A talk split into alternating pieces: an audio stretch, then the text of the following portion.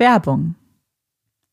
Bevor es mit der heutigen Folge losgeht, möchten wir uns bei unserem heutigen Werbepartner bedanken. Audible. Wie ihr wisst, sind Amanda und ich beide große Hörspiel- bzw. Hörbuchfans und deswegen freuen wir uns heute sehr, euch die Audible Original Hörspielserie Der Rattenfänger vorzustellen, die von Anthony Casaria geschrieben wurde und die mit einer absolut hochkarätigen Besetzung auffährt. Die ein oder andere Stimme dürfte euch sicher bekannt vorkommen, denn es sind unter anderem Kostja Ullmann, Nina Hoss und Heino Ferchmidt von der Partie. Und wenn ihr an den Rattenfänger denkt, dann denkt ihr bestimmt an die bekannte Sage der Rattenfänger von Hameln. Aber was wäre, wenn es heute auch immer noch einen Rattenfänger gäbe? Denn im Mystery-Thriller Der Rattenfänger heftet ihr euch an die Fersen von Kommissarin Paula Bayer, gesprochen von Nina Hoss, die genau dieser Frage nachgehen muss, denn in der kleinen Stadt Freidorf sind mehrere Teenager verschwunden. Und während Paula fest davon überzeugt ist, dass die Jugendlichen von einem Täter entführt wurden, der dem Rattenfänger von Hameln nachzueifern scheint, halten ihre Kollegen diese Theorie für Schwachsinn. Und so findet sich Paula im Gespräch mit einem Therapeuten, gesprochen von Heino Ferch, wieder. Und es geht um die alles entscheidende Frage. Sagt sie die Wahrheit oder hat sie komplett den Bezug zur Realität verloren? Und während Paula am Anfang noch fest an ihre Theorie geglaubt hat, fängt sie nun immer mehr an ihrer Theorie und sich selbst zu zweifeln. Für Paula steht nun alles auf dem Spiel. Ist sie wirklich noch diensttauglich? Und vor allem, ist da draußen wirklich ein Rattenfänger unterwegs? Die Jagd beginnt. Und wenn ihr nun Lust habt, Kommissarin Paula Bayer bei ihrer Suche nach der Wahrheit oder vielleicht auch dem Rattenfänger zu begleiten und mitzufiebern, könnt ihr euch die Audible Original Hörspielserie Der Rattenfänger jetzt bei Audible anhören. Mehr Infos dazu gibt es wie immer in unseren Show Notes. Werbung Ende.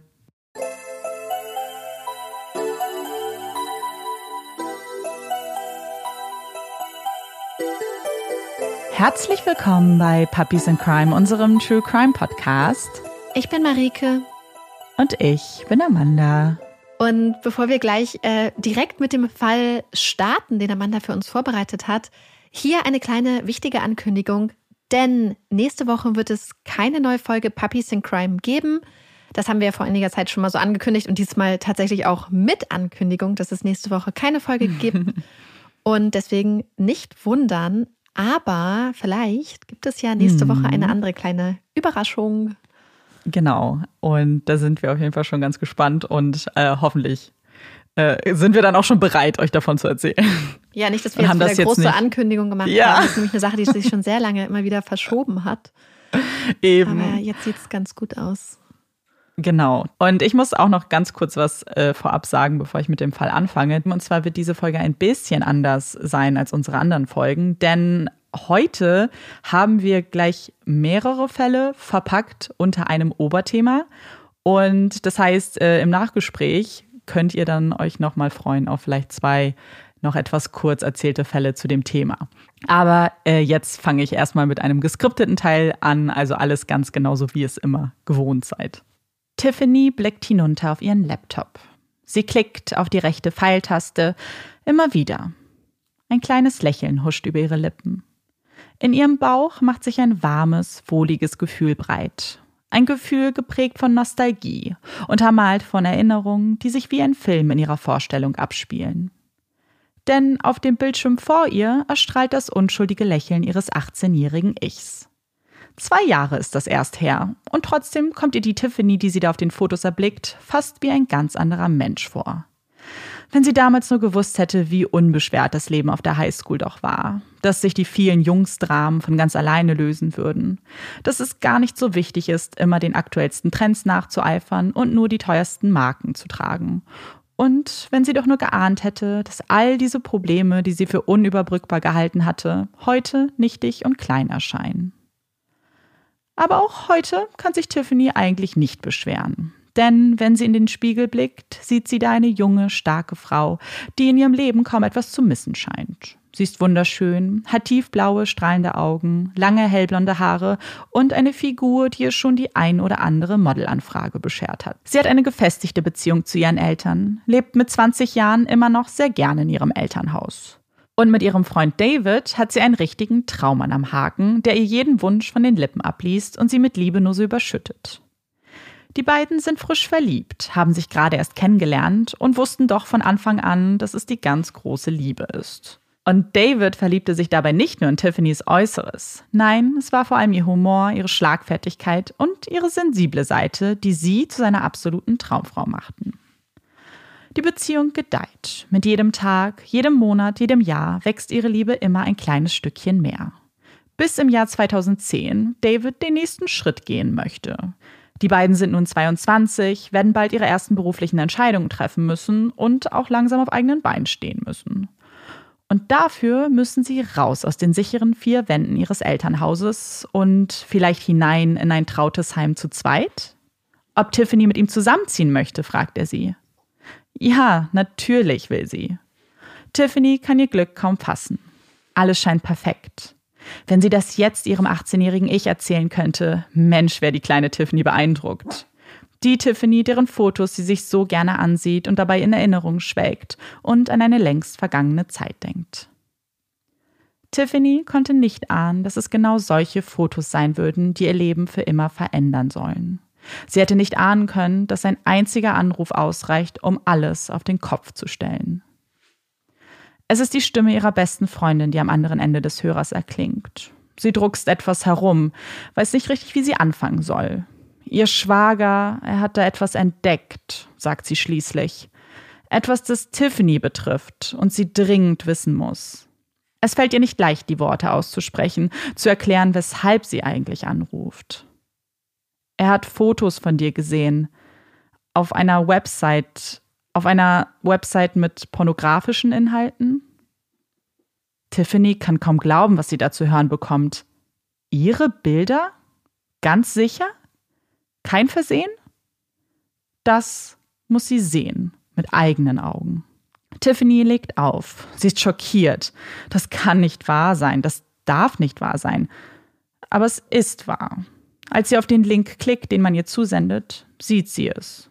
Sieht ihr 18-jähriges Ich, das für ihren damaligen Freund Fotos in Unterwäsche gemacht hat, das sich vor einem Spiegel positionierte und versuchte, so sexy wie möglich zu posieren.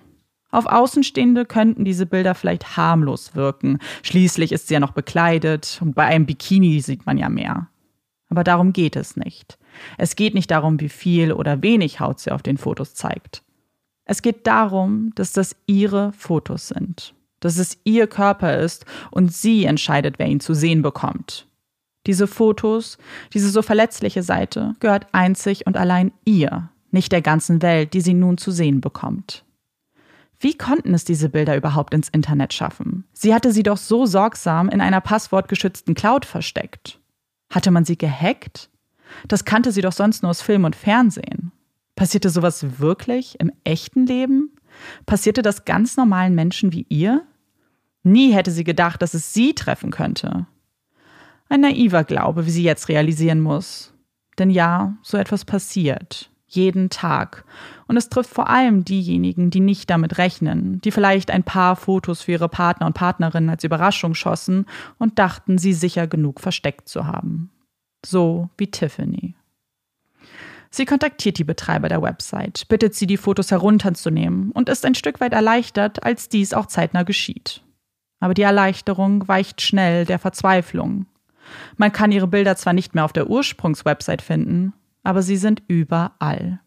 Wie ein Lauffeuer haben sie sich verbreitet, sind von einer Website zur nächsten gesprungen und sogar in Chatforen gelandet, wo die Bilder in hitzigen Diskussionen auseinandergenommen werden.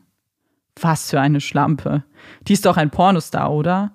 Sie hat die Bilder doch 100 pro freiwillig hochgeladen. So eine Nutte. Die Worte rasen nur so über den Bildschirm. Immer mehr gesellen sich dazu. Immer mehr Menschen versteckt hinter Pseudonymen, die nur das Schlechteste in Tiffany sehen möchten. Tiffany's Augen füllen sich mit Tränen. David hat neben ihr Platz genommen und legt seinen Arm über ihre Schulter. Es tut mir so leid, flüstert sie mit tränenerfüllter Stimme. Ich schäme mich ja so. Sie umarmt ihren Freund, sinkt in seine Umarmung und beginnt bitterlich zu weinen. Es sind Tränen der Verzweiflung, der Ohnmacht, der absoluten Hilflosigkeit. Denn was soll sie nun tun? Denn die Bilder sind überall. Ihr Gesicht, ihre Haut, jede Phase ihres Körpers wird von zig Menschen bis ins kleinste Detail analysiert. Und für jede Website, von der sie die Fotos zu löschen versucht, ploppen gleich zwei neue auf. Sie löscht all ihre Social-Media-Accounts, löscht ihre Cloud, löscht jede Möglichkeit, dass noch mehr ihres Privatlebens nach außen dringt. Denn das will sie unbedingt vermeiden. Also bleibt sie im Inneren, versteckt sich, verlässt das Haus nur, wenn sie muss. Sie baut sich einen goldenen Käfig, in dem sie sich für einen kleinen Augenblick sicher fühlen kann. Sicher vor den Blicken der anderen und vor ihren Kommentaren. Aber Tiffany weiß auch, dass das kein Leben ist. Zumindest keines, das lebenswert wäre. Denn die sonst so fröhliche, so ausgelassene Tiffany braucht Menschen, braucht ihre Freunde, sie braucht Sonne, braucht Musik, muss wieder Grund zu lachen finden. Und ihre Freundinnen haben da schon die perfekte Idee. Girls Night Out. Ein Abend in einer Bar nur mit den Mädels. Das würde sie bestimmt auf andere Gedanken bringen, würde für einen kleinen Augenblick etwas Normalität einkehren lassen. Und der Abend beginnt erfolgsversprechend. Tiffany gelingt es zum ersten Mal seit langem, den Kopf einfach mal auszuschalten. Nicht an die Fotos zu denken, an die Beleidigung. Für einen kleinen Moment malt sie sich nicht aus, auf wie vielen Bildschirmen ihre Fotos wohl gerade zu sehen sind. Jetzt sitzt sie hier und stößt mit ihren Freundinnen auf sich an, auf ihre Freundschaft, auf das Leben. Sie lachen, nippen an ihren Drinks, als sie von der Seite eine männliche Stimme hören. Britney! Britney! Wahnsinnig witzig, denkt die Clique. Was für ein trauriger Versuch, ihre Aufmerksamkeit zu erregen. Aber den Gefallen würden sie ihm nicht tun. Sie ignorieren den jungen Mann. Aber der lässt sich nicht so leicht abwimmeln, sucht Blickkontakt mit Tiffany und spricht sie erneut an. Hey Blondie, du bist doch Britney. Das muss eine Verwechslung sein. Ich heiße nicht Britney. Tiffany lächelt freundlich, winkt ab und wendet sich wieder ihren Freundinnen zu. Jetzt muss er es doch verstanden haben, dass sie kein Interesse hat. Aber falsch gedacht. Natürlich bist du das. Britney Cavallari. Er deutet auf sein Handy. Da, das sind doch deine Fotos. Die Fotos, da sind sie wieder. All die Ablenkungen, der Spaß, er ist dahin. Das bin ich nicht, erwidert Tiffany bestimmt. Aber der Mann lässt nicht locker. Ununterbrochen spricht er auf sie ein, deutet immer wieder auf sein Handybildschirm, auf dem die Bilder zu sehen sind. Und er sagt immer wieder den gleichen Namen. Britney Cavallari. Bis es Tiffany reicht, endgültig reicht. Die sonst so ruhige und gelassene junge Frau wird laut. Er soll jetzt verdammt nochmal gehen, brüllt sie durch die gesamte Bar. Er verschwindet. Endlich, denkt Tiffany. Was für eine seltsame Begegnung. Und obwohl sie versucht, nicht daran zu denken, ist die Leichtigkeit des Abends verflogen. Stattdessen denkt sie nur noch an diesen Namen. Wieso hatte dieser Mann sie mit diesem Namen angesprochen? Sie muss es wissen, muss wissen, wer Britney Cavallari ist. Zusammen mit ihren Freundinnen beginnt sie zu googeln. Und tatsächlich, sie findet ein Facebook-Profil unter diesem Namen. Und Tiffany kann ihren Augen kaum glauben. Das ganze Profil ist voll mit ihren Fotos. Fotos aus ihrer Schulzeit, Fotos ihrer Familie und sogar Fotos von David. Aber diese Bilder sind nur das kleinere Übel. Viel schlimmer sind die Texte, die unter ihnen verfasst wurden. Ich bin so heiß, wer kann es mir besorgen? Oder warum schieben wir alle Ausländer nicht einfach ab?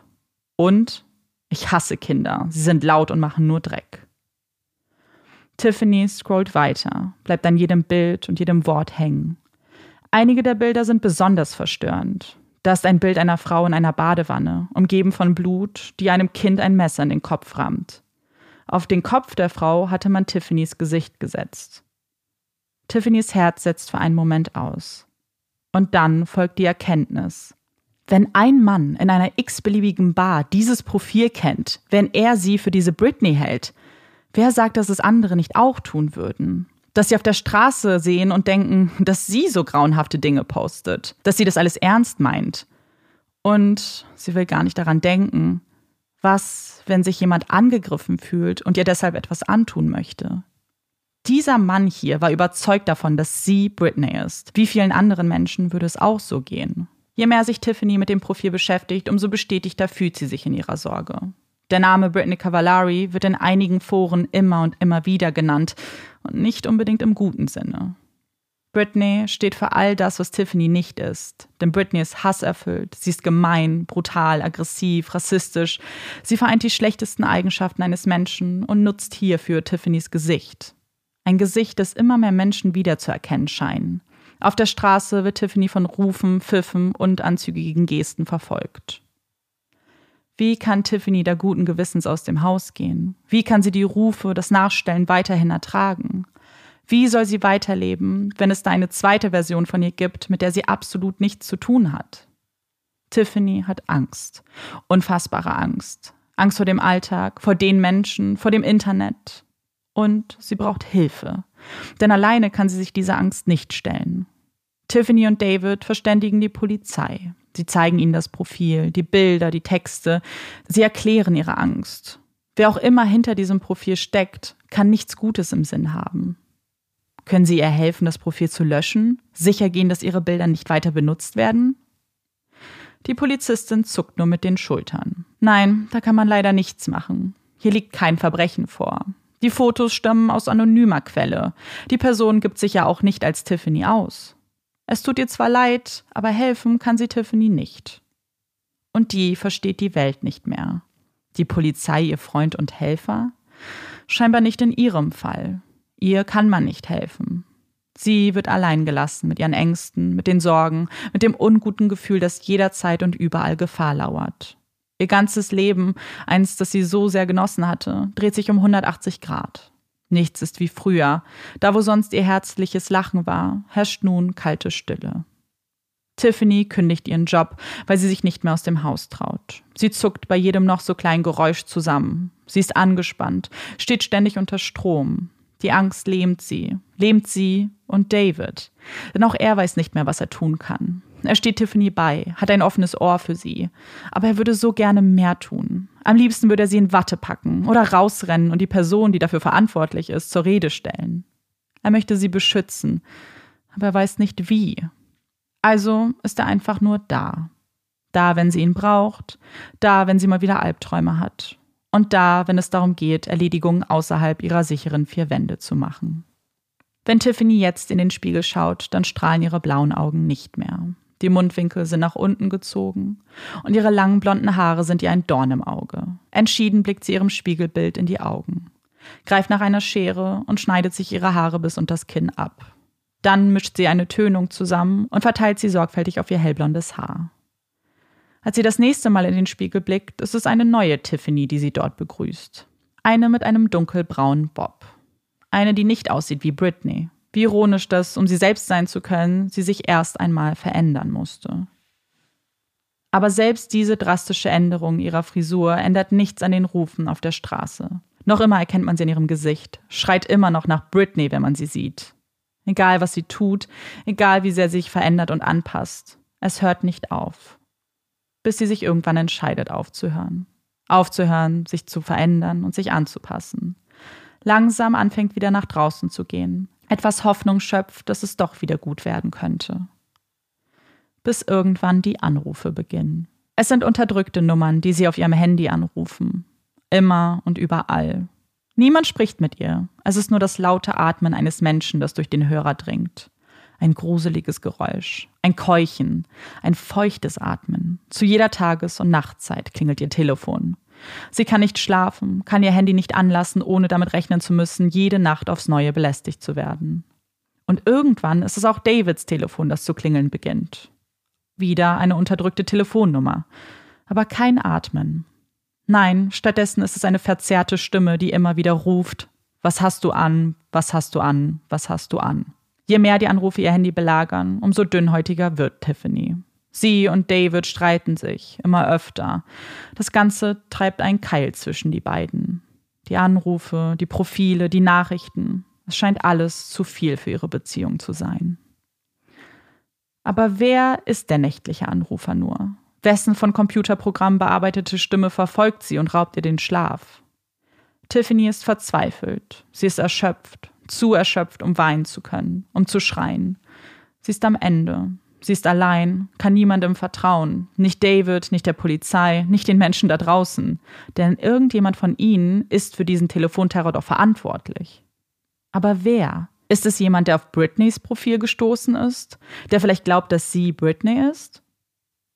Nein. Der Anrufer denkt nicht, dass er da etwa Britneys Nummer gewählt hat. Die Person, die Tiffany in Angst und Schrecken versetzt, weiß ganz genau, mit wem er da spricht. Und er weiß es, weil er es genau auf sie abgesehen hat. Nicht auf Britney. Nein, auf Tiffany. Der 29-jährige Brian Hill kennt Tiffany. Oder besser gesagt, er kennt Tiffany's Fotos, kennt ihr hübsches Gesicht, ihre blauen Augen und das strahlende Lächeln. Es war das Lächeln, in das er sich so sehr verliebt hatte, als er es auf einer Online-Dating-Plattform erblickte. Stephanie, so hieß die Frau seiner Träume, mit der er jetzt zwei Jahre lang eine Online-Beziehung pflegte. Brian ist ein sehr schüchterner junger Mann. Außerhalb der virtuellen Welt lernt er nur selten Frauen kennen. Auf Frauen zugehen, sie einfach ansprechen, schier und denkbar für ihn.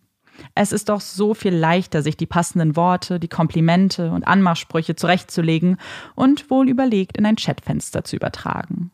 Mit Stephanie konnte er ganz er selbst sein. Sie tauschten zig Nachrichten aus, erzählten sich von ihrem Alltag und Stephanie war immer für ihn da, hörte sich seine intimsten Gedanken und Sorgen an und war die Liebe seines Lebens. Und obwohl sie ihre Liebe nie in die reale Welt übertrugen, ging es doch ganz schön heiß her in den Chats. Stephanie verstand es, mit ihren Reizen zu spielen, schickte ihm Fotos in sexy Dessous und forderte ihn auf, Gleiches zu tun. Brian spielte das Spiel natürlich mit, schnappte sich seine Kamera und fotografierte sich in unterschiedlichen Posen. Stolz sendete er seiner Traumfrau seine Bilder zu und starrte wie verzaubert auf die Komplimente, die sie ihm dafür machte. Als Brian seinem Bruder Brad von seiner Beziehung zu Stephanie erzählt, ist dieser skeptisch.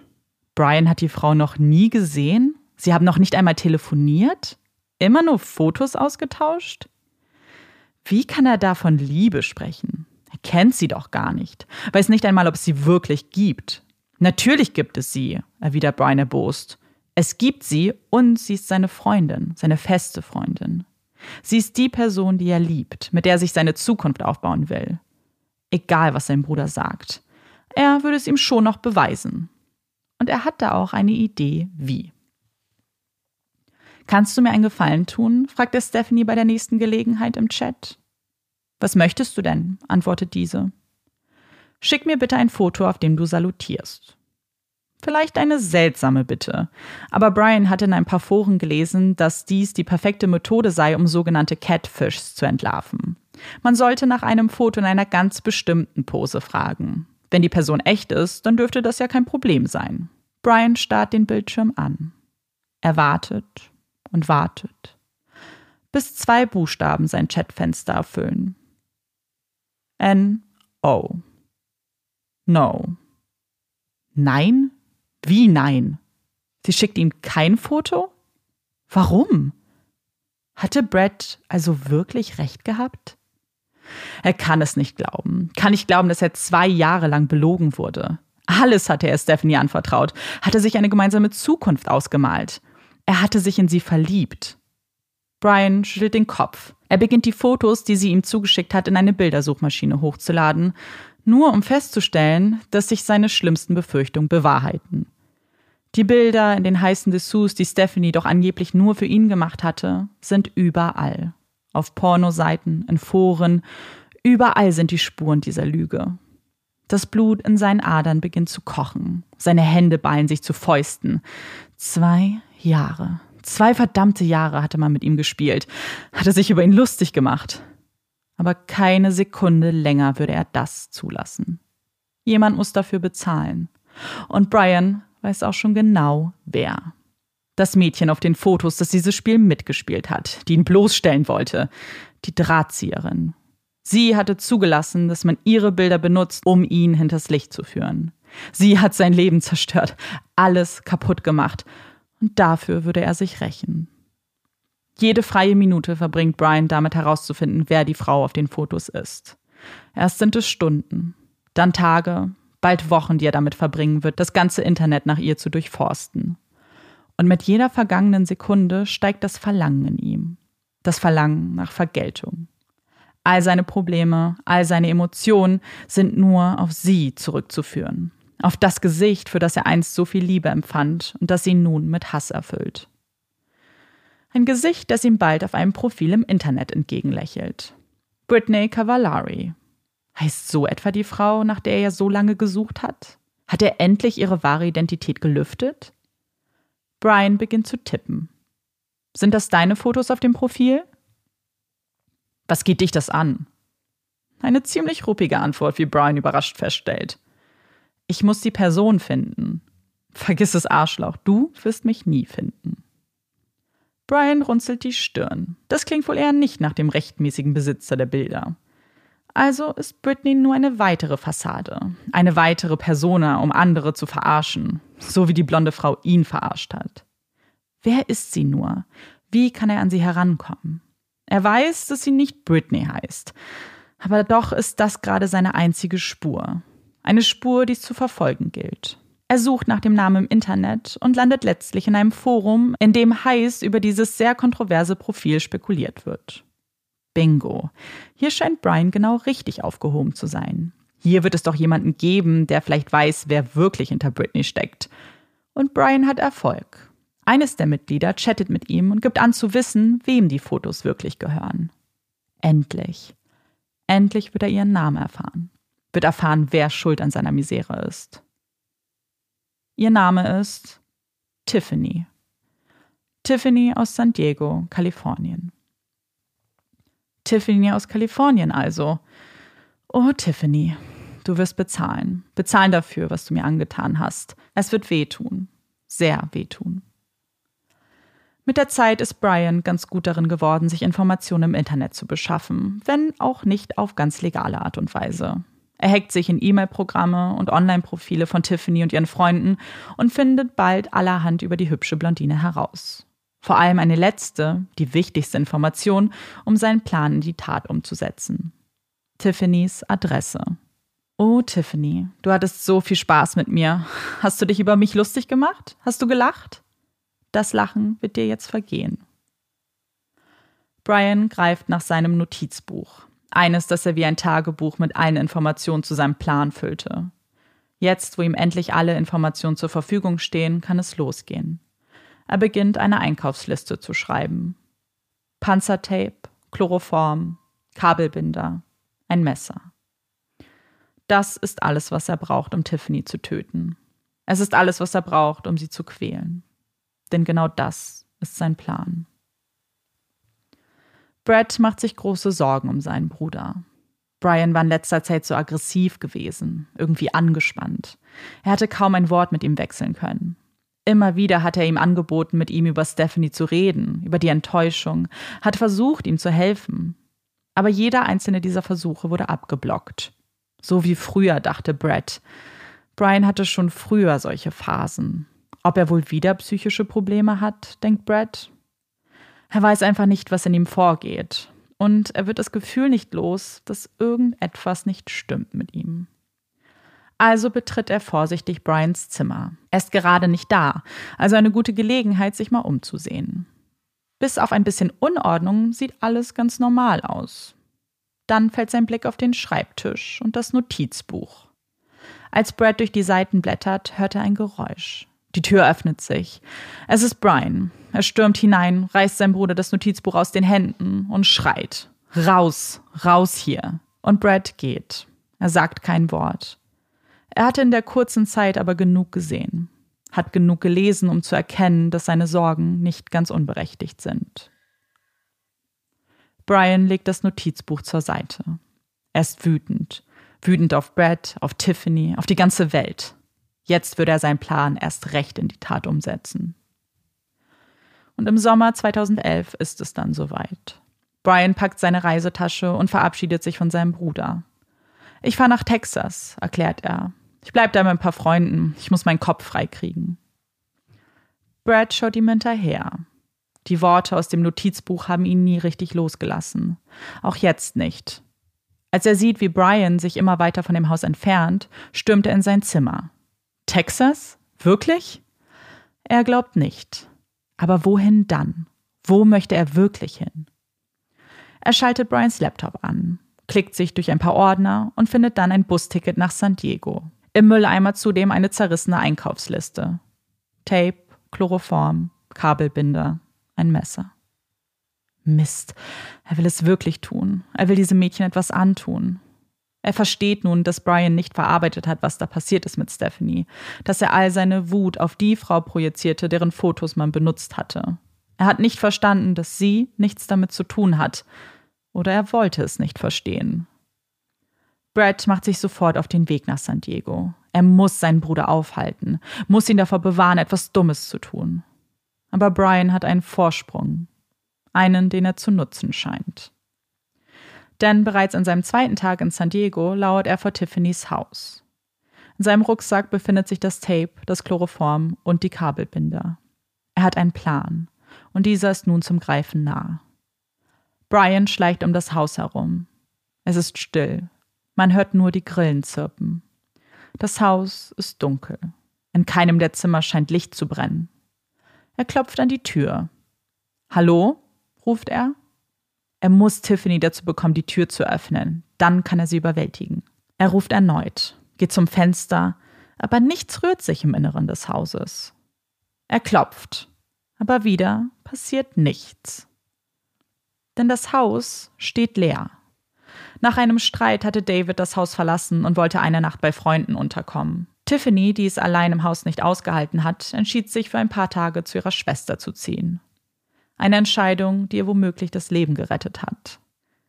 Endlich in San Diego angekommen, macht sich Brad auf die Suche nach seinem Bruder. Aber wie findet man jemanden einfach so unter 1,4 Millionen Einwohnern, wenn man nicht den Hauch einer Ahnung hat, wo man überhaupt suchen soll? Es scheint schier unmöglich zu sein. Aber Brad gibt nicht auf. Und er wird belohnt. In Downtown San Diego trifft er überraschenderweise auf seinen Bruder und unterhält sich mit ihm. Nach einigen Lügen gesteht Brian letztlich den wahren Grund für seine Reise. Er muss sie töten, sie und ihren Freund, sie, die für das alles verantwortlich ist. Sie soll leiden, so wie er gelitten hat. Brad hört ihm aufmerksam zu, unterbricht ihn nicht, versucht sein Vertrauen zu erwecken. Er hat es zuvor mit rationalen Argumenten versucht, aber Brian schien einfach nicht verstehen zu wollen. Also bietet er Brian an, ihm zu helfen. Er braucht doch bestimmt noch eine Waffe. Die hatte er im Rucksack ja nicht dabei. Brian stimmt zu. Gut, wenn er ihm helfen möchte, dann ziehen sie das Ding gemeinsam durch. Die beiden fahren zu einer Mall. Auf dem Parkplatz angekommen, greift Brad nach dem Rucksack. Brian schaut seinen Bruder verwirrt an. Komm, wir gehen jetzt in den Laden, sagt er. Aber Brad hat genug. Brian, du musst aufhören. Diese Frau hat doch absolut nichts mit der Sache zu tun. Sie weiß doch sicher nicht einmal, dass ihre Fotos benutzt wurden. Hör auf. Lass uns nach Hause fahren. Aber Brian denkt gar nicht daran. Er ist so weit gekommen. Er würde jetzt nicht aufhören, würde nicht locker lassen. Er reißt die Autotür auf und rennt über den Parkplatz in die Mall. Brad braucht eine Sekunde, um zu realisieren, was da gerade passiert ist. Eine Sekunde zu viel. Denn Brian ist danach wie vom Erdboden verschluckt. Er kann ihn nirgends finden. Nicht draußen, nicht in der Mall. Er ist einfach weg. Mist. Er ist ihm entwischt. Er muss handeln. Schnell. Brad greift nach seinem Handy und ruft die Polizei. Er berichtet ihnen von seinem Verdacht, davon, dass sein Bruder jemanden töten möchte, erzählt ihm von dem Rucksack, dem Plan und den Notizen. Der Polizist hört Brad aufmerksam zu und scheint ebenfalls alarmiert zu sein. Er bittet um Verstärkung und lässt sowohl nach Brian als auch nach Tiffany suchen. Als man diese zu Hause nicht antrifft, hinterlässt man eine Visitenkarte an der Haustür. Hoffentlich geht es ihr gut. Hoffentlich hat es Brian nicht vor ihnen zu ihr geschafft. Aber wo steckt er? Die Stunden vergehen. Aus Tag wird Nacht und Brad wartet noch immer in Begleitung eines Polizisten auf dem Parkplatz, wo sie ihn zuletzt gesehen haben. Ist es zu spät? Hat er seinen Plan durchgezogen? Hätten sie mehr tun können? Brad ist verzweifelt. Er schaut sich auf dem Parkplatz um. Und dann, plötzlich, da, da steht er. Brian steht auf der anderen Straßenseite, blass mit einer Tasche in der Hand.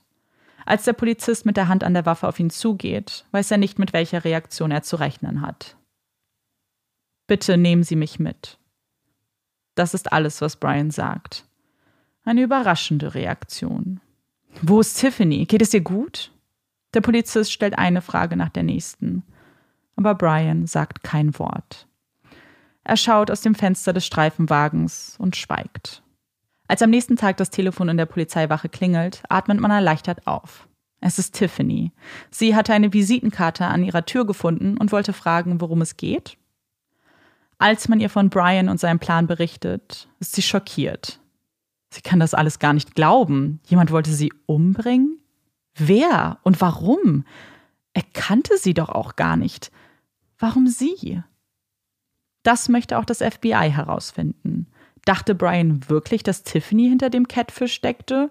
War das wirklich der Grund für diesen abscheulichen Plan? Es scheint immer unwahrscheinlicher, als die Ermittler herausfinden, dass Brian sehr wohl wusste, dass Tiffany zumindest nicht die Person war, mit der er geschrieben hat. Er wusste, dass es ein Mann aus Südafrika war, der Tiffany nicht einmal kannte. Warum also sie? Weil sie greifbarer war? Weil sie das Bild war, das er im Kopf hatte? Weil sein gekränkter Stolz ihn nicht klar denken ließ? Warum genau, wird man wohl nicht erfahren. Denn zu einem Prozess kommt es nicht, da sich Brian der Tatvorwürfe für schuldig erklärt. Er wird wegen Stalkings mit der Absicht zu töten, zu verletzen oder zu belästigen schuldig gesprochen und wird 2013 zur Höchststrafe von fünf Jahren verurteilt. 2018 wird er aus der Haft entlassen, verstößt jedoch gegen einige Auflagen und muss 2020 erneut hinter Gittern. Seit 2021 ist er wieder auf freiem Fuß. Tiffany und David haben sich nach dem Vorfall getrennt. Es war eine zu große Belastung für das junge Paar. Tiffany begleiten die Geschehnisse noch bis heute. Sie hat sich aus der Öffentlichkeit herausgezogen und führt ein ruhiges und zurückgezogenes Leben, fernab von sozialen Medien, Profilen und dem Internet. Und nach dem Fall könnt ihr euch jetzt vielleicht denken, was das Thema der Folge sein könnte. Und zwar ist es das äh, Phänomen rund um Catfishing. Und es ist ein Thema, was ich eigentlich super gerne ansprechen wollte, generell im Podcast mal und auch mit Folgen und zu dem es eben super viele Informationen gibt und ganz viele unterschiedliche Versionen von Catfishing. Und das wollte ich jetzt so ein bisschen im Nachgespräch beziehungsweise in diesem zweiten Teil machen und euch noch ein paar andere Beispiele nennen. Und ich bin sicher, dass die meisten wissen, was man unter Catfishing versteht, aber trotzdem definieren wir es jetzt vielleicht noch mal kurz zusammen für die, die das absolut noch gar nicht gehört haben. Und unter Catfishing versteht man eine betrügerische Aktivität, bei der eine Person oftmals im Internet auf ähm, sozialen Medien oder bei Dating-Plattformen zum Beispiel vorgibt, eine andere Person zu sein und äh, insbesondere diese Fotos einer anderen Person verwendet. Es ist eben eine Betrugsmasche, es gibt natürlich auch ganz viele andere Betrugsmaschen, bei denen zum Beispiel einfach nur eine andere Identität erfunden wird, aber die eigenen Fotos benutzt werden. Aber beim Catfishing ist es eben sehr spezifisch darauf angelegt, dass eben nicht die eigenen Fotos benutzt werden, sondern die Fotos einer anderen Person. Und was ganz interessant ist, den Begriff Catfish gibt es erst seit 2010, also zumindest in dem Kontext. Ähm, und zwar basiert er nämlich auf einem Film, der mit diesem Namen rausgekommen ist. Und zwar ist es ein Film von einer Person, der euch vielleicht auch was sagen könnte, und zwar von Neff Schurman und begleitet ihn und wie er herausfindet, dass er eben auf einen sogenannten Catfish reingefallen ist und eben jemanden gedatet hat online, der nicht wirklich die Person war, für die er sich ausgegeben hat. Und als sie dann eben nach einem Namen für den Film gesucht haben, ist ihnen eine Anekdote zugespielt worden. Und die besagt, dass in einer Zeit, in der man sehr viel gefischt hat und die Fische dann eben lange Zeit transportieren musste, man festgestellt hatte, dass diese Fische sich kaum bewegt haben. Und wenn Fische sich nicht bewegen, dann hatte das eben negative Auswirkungen auf die Qualität des Fischs. Und man hatte überlegt, wie man das Ganze umgehen könnte, beziehungsweise was eine Lösung dafür sein kann, dass diese Fische in diesem Transportprozess sich trotzdem noch bewegen. Und man hat dann diesen Fischen einen Katzenwels zugetan. Und Katzenwälze heißen auf Englisch Catfish. Und dieser Fisch war quasi dafür da, die Fische auf Trab zu halten und in Bewegung zu halten. Und das hat man quasi dann als Anekdote für den Begriff Catfish genommen, weil ein Catfish ja auch ein bisschen das macht. So Leute auf Trab halten, Leute zum Rätseln anlegen, so die und in einer Beziehung halt immer äh, Leute in Bewegung zu halten und auch so ein bisschen der eine Fisch inmitten von vielen anderen zu sein und nicht wirklich das zu sein, was die anderen Fische sind, wenn das irgendwie Sinn ergibt. Und daher stammt der Begriff Catfish. Und Neff Schumann ist auch einer von ähm, mehreren Hosts der sehr bekannten MTV-Sendung Catfish. Wir haben die ja sogar auch mal im Podcast empfohlen, weil ich die ganz gerne gucke. Und da moderiert er das Ganze auch mit. Und ähm, seitdem ist es eigentlich, glaube ich, relativ gängig, der Begriff und auch in diesem Kontext und so ein bisschen dieses Phänomen zu beschreiben. Und natürlich ist Catfish, also die Serie, etwas, was wahnsinnig unterhaltsam ist, aber ich finde sie auch super wichtig, weil, ähm, beziehungsweise so Serien generell, ähm, weil sie eben Aufklärungsarbeit auch irgendwo leisten, weil man dann viel mehr darüber erfährt, über die Methoden, über die Taktiken, vielleicht auch so ein bisschen Warnsignale, auf die man Acht geben kann. Und ich habe einfach das Gefühl, und das ist auch der Grund, warum ich über das Thema irgendwie reden möchte, ich glaube, es ist etwas, worüber man immer mehr reden sollte und es eigentlich auch nie genug ist, weil ich glaube, wir wissen alle, wie viele Leute da immer noch jeden Tag drauf reinfallen und dann wie viel Scham diese Menschen haben, darüber zu reden. Und deswegen dachte ich, wir reden nochmal über das Thema und auch äh, unbedingt in so einem Rahmen, vielleicht in dem man sicher sein kann, in dem sich niemand schämen muss und vor allem absolut wertfrei. Und wir reden jetzt über das Catfishing, was natürlich eine Art von Betrug sein kann, aber es gibt natürlich, all diese Themen kann man auch auf unterschiedliche Betrugsmaschen anwenden. Und ich dachte, bevor wir jetzt vielleicht richtig reingehen in das Thema, kannst du, Marike, uns von einer Betrugsmasche erzählen, mit der du gerade konfrontiert wirst? äh, ja, also ich bin gerade bei meinen Eltern zu Hause jetzt seit ein paar Tagen und krieg mehrmals am Tag, also ich bin hier alleine und ich kriege mehrmals am Tag Anrufe von einer ausländischen Nummer und an dem, ähm, ja, dran ist dann immer eine Person, die mir sagen möchte, dass mein Windows-Computer ganz, äh, dass diesem Windows-Computer quasi ein Angriff bevorsteht und dass ich mich unbedingt dran setzen möchte. Und das letzte Mal habe ich ihm einfach nur gesagt, so, hey, also die Person gesagt, dass ich keine Zeit habe, habe einfach aufgelegt. Aber diese Leute rufen wirklich drei, viermal am Tag an. Es geht jeden Morgen, werde ich davon geweckt, dass das Telefon klingelt und diese Leute anrufen. Und das hat mich total aufgeregt. Dann habe ich das Amanda erzählt und hat Amanda mir gesagt, dass das voll die krasse Scam-Masche ist, die gerade rumgeht und wo du bei Aktenzeichen XY, mhm. glaube ich, von erfahren hast. Genau, und als Marike mir das nämlich erzählt hat, musste ich sofort daran denken, es ist schon ein bisschen länger her, dass ich das geguckt habe, aber sie haben explizit auf diese Betrugsmasche hingewiesen auf Aktenzeichen, äh, bei Aktenzeichen XY ungelöst und haben eben auch so das äh, be bekannte Video in dem Stil, wie sie es ja machen, ähm, abgedreht, in dem eben auch gezeigt wurde, dass Leute da halt eben tatsächlich auch drauf reinfallen. Und die Masche geht halt eben so, dass man sich dann einloggt und ähm, dann Daten weitergibt, dass die Leute dann irgendwann, ähm, wenn man Passwörter weitergibt, auf den Bildschirm zugreifen können und dann eben ganz viele sensible Daten dann klauen können. Und ich finde das vor allem so krass, weil es halt einfach etwas ist, wo ganz viele Leute sich auch wahrscheinlich so ein bisschen überrumpelt fühlen am Anfang mhm. und das vielleicht nicht hinterfragen. Und damit spielen natürlich die Betrüger halt auch, dass man das vielleicht nicht hinterfragt und dass man daran glaubt. Und wenn man sich vielleicht auch nicht so gut auskennt, jetzt mit Computern zum Beispiel, dass man das dann auch ähm, vielleicht als richtig ansieht. Und ich weiß, dass man gerne immer so denken möchte, so, ach, das kann mir nicht passieren und ich würde das nicht machen. Ob das jetzt so ein, ein Scam ist, so ein Betrug oder Catfish oder anderer Dating-Betrug zum Beispiel. Aber ich glaube, das ist eine sehr bequeme Position, aus der man das mhm. sagt. Und ich glaube, ich würde mir wünschen, dass wir von der so ein bisschen wegkommen, weil was das natürlich auch macht, erstmal wissen wir es faktisch nicht. Solange man nicht in dieser Situation ist, weiß man nicht unbedingt, wie man reagiert. Aber was es halt auch macht, ist, dass Leuten, die darauf reinfallen und denen das passiert, sich eben sehr schämen und vielleicht das Gefühl haben, ja, ich hätte es sehen müssen und ach, ich bin das Problem. Und das ist halt absolut nicht der Fall. Und das, ich weiß nicht, das bricht mir immer so ein bisschen das Herz. In dem Video von Aktenzeichen Y waren es natürlich auch ältere Leute, denen das passiert ist. Und dann das, ist ja sowieso vorbei bei mir. Das wäre ja hier auch so. Also wenn ich nicht gerade zufällig da wäre, dann wären ja meine Eltern da. Und die sind ja auch beide stimmt. schon älter. Und ja, fallen stimmt. wahrscheinlich mit so Anfang 60, 70 gerade halt in diese ja in diesen in dieses Altersspektrum rein der potenziellen Opfer.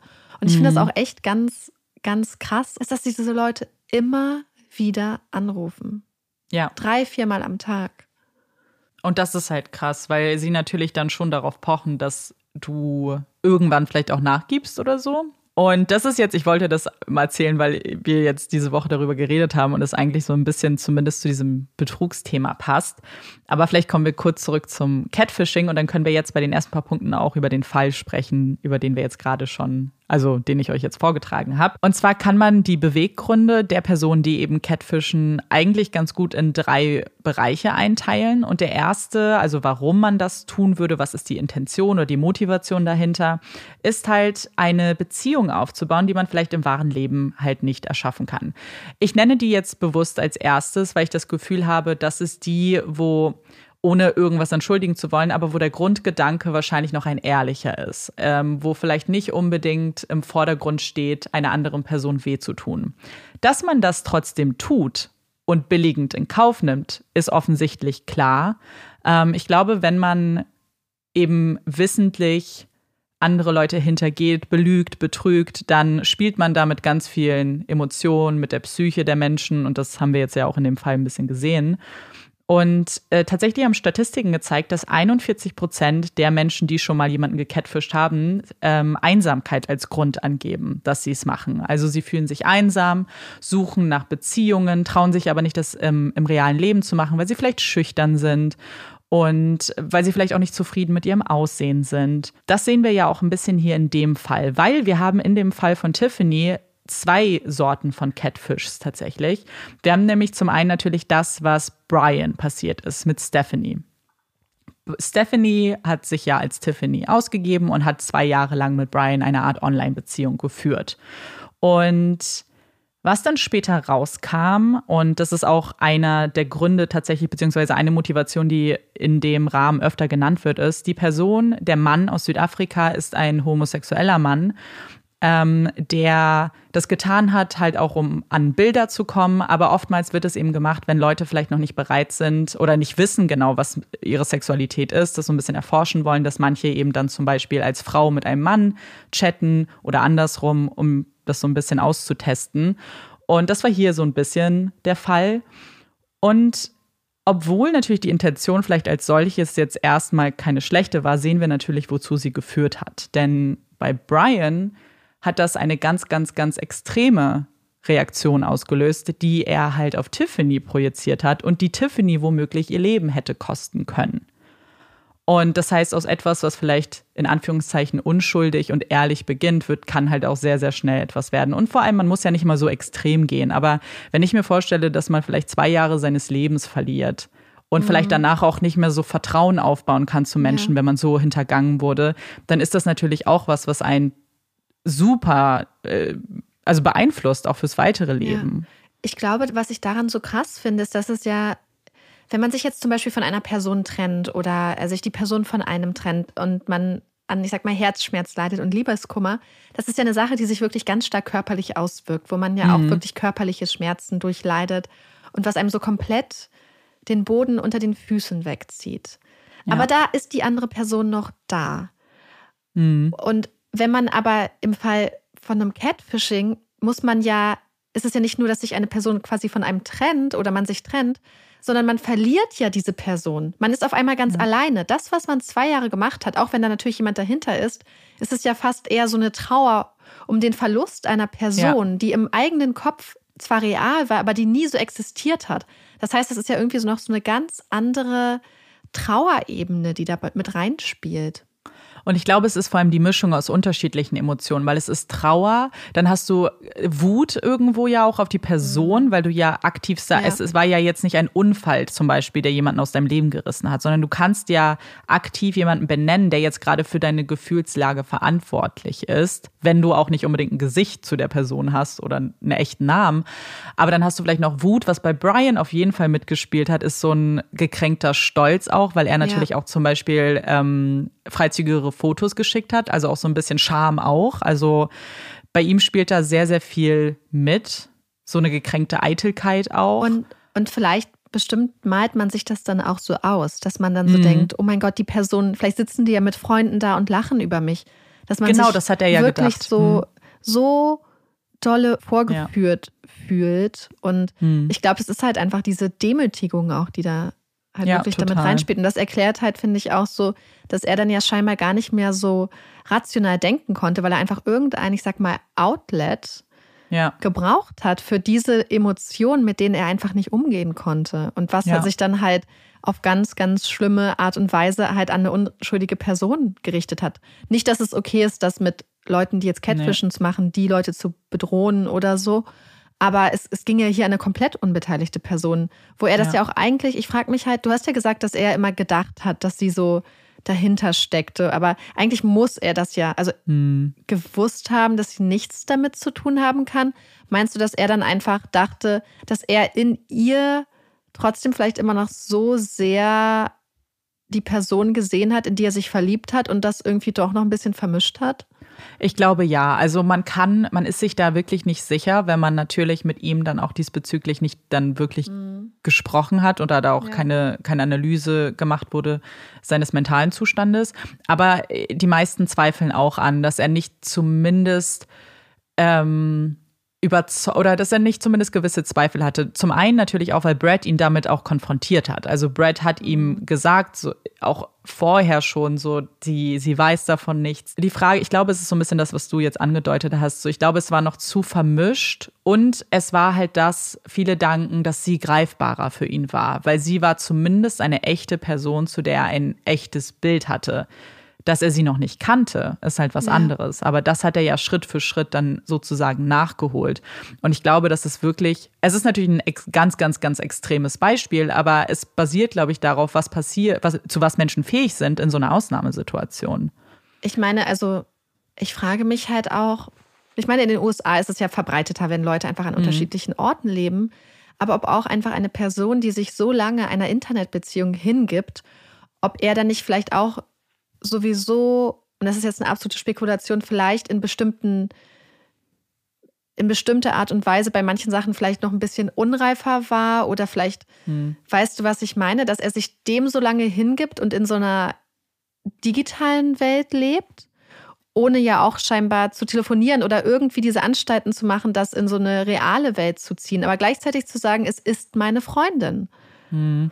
Ich glaube, dass ich habe als Grund für das Catfischen Einsamkeit genannt. Ich glaube aber auch, dass Leute, die darauf reinfallen, dass das eine ähnliche Motivation ist. Mhm. Ich glaube, dass Einsamkeit Leute so zusammenführen kann. Wenn du das Gefühl hast, dass du, und er war eben ein sehr schüchterner Mensch, ein sehr ruhiger Mensch, der halt wirklich im, im realen Leben, wenn wir das jetzt so nennen möchten, halt nicht auf Frauen zugegangen ist, kaum Kontakt zu Frauen hatte. Und wenn du jetzt das Gefühl hast, im Internet lernst du eine, eine extrem schöne Frau kennen, die nett ist, die sich mit dir unterhält, die dir sexy Fotos vielleicht auch schickt und dass du das dann auch vielleicht manchmal nicht hinterfragen willst. Ich glaube, dass du in deiner kleinen Welt, die du dir erschaffen hast, wahrscheinlich dann zufriedener bist als in der mit der echten Welt, weißt mhm. du? So, ich glaube, dass ja und der Moment, in dem du vielleicht nach einem Telefonat fragen musst, und ich glaube, dass das viel auch un unbewusst abläuft, gar nicht so sehr, so sehr bewusst. Aber in dem Moment, wo du nach einem Telefonat fragst, zum Beispiel, gehst du natürlich das Risiko ein, dass du dann Ablehnung erhältst.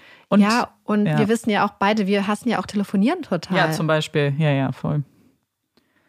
Ja, es ist halt auf jeden Fall was, wer Catfish guckt generell, der weiß natürlich, dass das zum Teil auch über super lange Zeiträume geht, wo man sich dann halt fragt, so, hey, das mit dem Telefonieren ist natürlich darauf zurückzuführen, dass die andere Person ein Mann war. Das wäre ist dann nochmal was mhm. anderes. Manchmal gibt es ja auch Catfish-Fälle, in denen auch Frauen eben catfischen und dann geht das Telefonieren natürlich. Das macht es auch immer noch schwieriger. Aber natürlich, wenn du dich lange Zeit nicht triffst und eben zwei Jahre ist halt schon eine super lange Zeit. Ja, das ähm, ich glaube, ich verstehe schon, dass es einem immer schwerfällt, das nachzuvollziehen. Aber dann sind wir wieder in dieser Situation, wo man so mhm. denkt, ja, stimmt, aber ich stecke halt ja auch nicht drin. Ne? Ja, absolut. Und ich glaube, es sind ja. halt diese Sachen, die du ansprichst, diese Unsicherheit, mhm. aber vielleicht wirklich auch so diese Distanz, aber gleichzeitig denken so, aber vielleicht, so dass man ja. Angst hat, dass die Person, sobald man etwas mehr möchte, auf einmal weg ist, zum Beispiel. Ja, total. Und man dann halt nicht nochmal sich treffen kann oder so, wenn man sich ja noch nie getroffen hat, zum Beispiel. Oder ja. dass man einfach denkt, oh, vielleicht bin ich auch ganz froh, weil wir wissen ja alle, angenommen, jetzt vielleicht, angenommen, er hat jetzt nicht das krasseste Selbstbewusstsein. Er schickt ihr vielleicht auch Fotos, die er von sich halt heiß findet. Zum Beispiel, hm. vielleicht hat er dann auch manchmal einfach Angst gehabt, aber was ist, wenn sie mich in Persona, in echt nicht ja. mag? Was ist, wenn das sie stimmt mich mag so, wie ich bin, wenn ich lustig und selbstbewusst bin am Keyboard, wenn ich Sachen in die Tasten ja. haue, so wie ich mich gebe. Ich kann das ja wirklich kontrollieren. Aber wenn du dann persönlich vor einer Person stehst, was ist, wenn du dann zum Beispiel auf einmal stotterst, wenn du nicht mehr weißt, was du sagen ja. sollst, weil du die Erfahrung gemacht hast, dass du in im 1 zu 1 vielleicht viel weniger schlagfertiger bist, was ja total normal ist für viele Menschen. Und dass man dann wirklich auch Angst hat, dass man dann denkt, aber was ist, wenn ich dann doch nicht gut genug bin? Was ist, wenn die Person mich einmal anguckt und dann weg ist? Und dann habe ich es mhm. alles aufs Spiel gesetzt. Wofür? Vielleicht ist es ja so auch schön. Und mhm. ich habe das Gefühl, dass vielleicht bei sowas auch ein bisschen diese Verliebtheitsphase und dieses Bauchkribbeln ganz lange anhält. Ja. Wenn man immer auf die Nachrichten wartet und so. Und das sind ja auch so Weißt du, so dass, dass man dann Total. immer so diese Glückshormone kriegt, wenn dann eine Nachricht da ist und dass man so ganz aufgeregt ist immer. Ja. Ich glaube, dass das ein ganz wichtiger Punkt ist. Ich glaube wirklich, dass man halt lange Zeit auch einfach zufrieden damit sein kann. So, und es gibt ja auch, das darf man ja auch nicht unterschätzen, es gibt ja auch Menschen, denen sowas auch wichtig ist und vielleicht wichtiger ist, als jetzt zum Beispiel körperliche Nähe oder äh, sich halt zu treffen und rauszugehen, die halt gerne einfach sich austauschen möchten und dafür vielleicht in Kauf nehmen, dass sie die Person nicht sehen. Und Menschen sind halt sehr individuell und die Umstände, in denen Menschen natürlich in solche Situationen dann kommen, sind natürlich auch super individuell. Jetzt kommen wir aber vielleicht so ein bisschen zur zweiten Motivation und äh, jetzt bewegen wir uns nämlich weg von diesem vielleicht ehrlichen Anfang und den ehrlichen menschlichen Gefühlen, sondern zu Menschen, die das sehr stark ausnutzen und auch für Verbrechen benutzen möchten ähm, und die eben nichts Gutes im Sinn haben. Und das kann zum einen, äh, und wer Catfish guckt, der kennt das Szenario ganz bestimmt, das können natürlich Leute sein, die sich absichtlich für jemand anderen ausgeben, um der Person aktiv zu schaden. Also zum Beispiel, um sich zu rächen, ähm, um eben äh, Wut auf eine Person auszudrücken, um sie vielleicht hinzuhalten und mit ihren Emotionen zu spielen, weil man das Gefühl hat, man möchte Vergeltung oder Rache eben. Oder einfach Leute, die eben gerne ähm, anderen Leuten schaden, ohne sie zu kennen. Und das hatten wir heute in dem Fall tatsächlich auch. Denn das Facebook-Profil von Brittany Cavallari war ja mehr oder weniger genau das. Wir wissen natürlich nicht, was die echten Intentionen der Person waren, weil die Person kennt man nicht. Also man hat nie herausgefunden, wer dieses Profil aufgesetzt hat. Und was aber definitiv das Resultat daraus war, ist natürlich, dass Britney wahnsinnig viel Hass erfahren hat, weil es waren ja nicht nur ihre Bilder und ihr Gesicht, sondern eben auch sehr schlimme Texte und Nachrichten, die verfasst wurden. Eine Person, die sehr wütend und aggressiv war, rassistische Inhalte geteilt hat, eben auch sehr verstörende Bilder und einfach nur, um ihr zu schaden. Ob es dann noch mehr zu gibt, wie gesagt, kann man nicht wissen, weil man die Person nicht kennt, aber das sieht man eigentlich auch in dem Fall ganz gut. Und dann gibt es natürlich auch Menschen, die dieses Catfishing benutzen, um Verbrechen zu begehen. Und für dieses Beispiel wollte ich euch heute ähm, die Geschichte von Carly erzählen.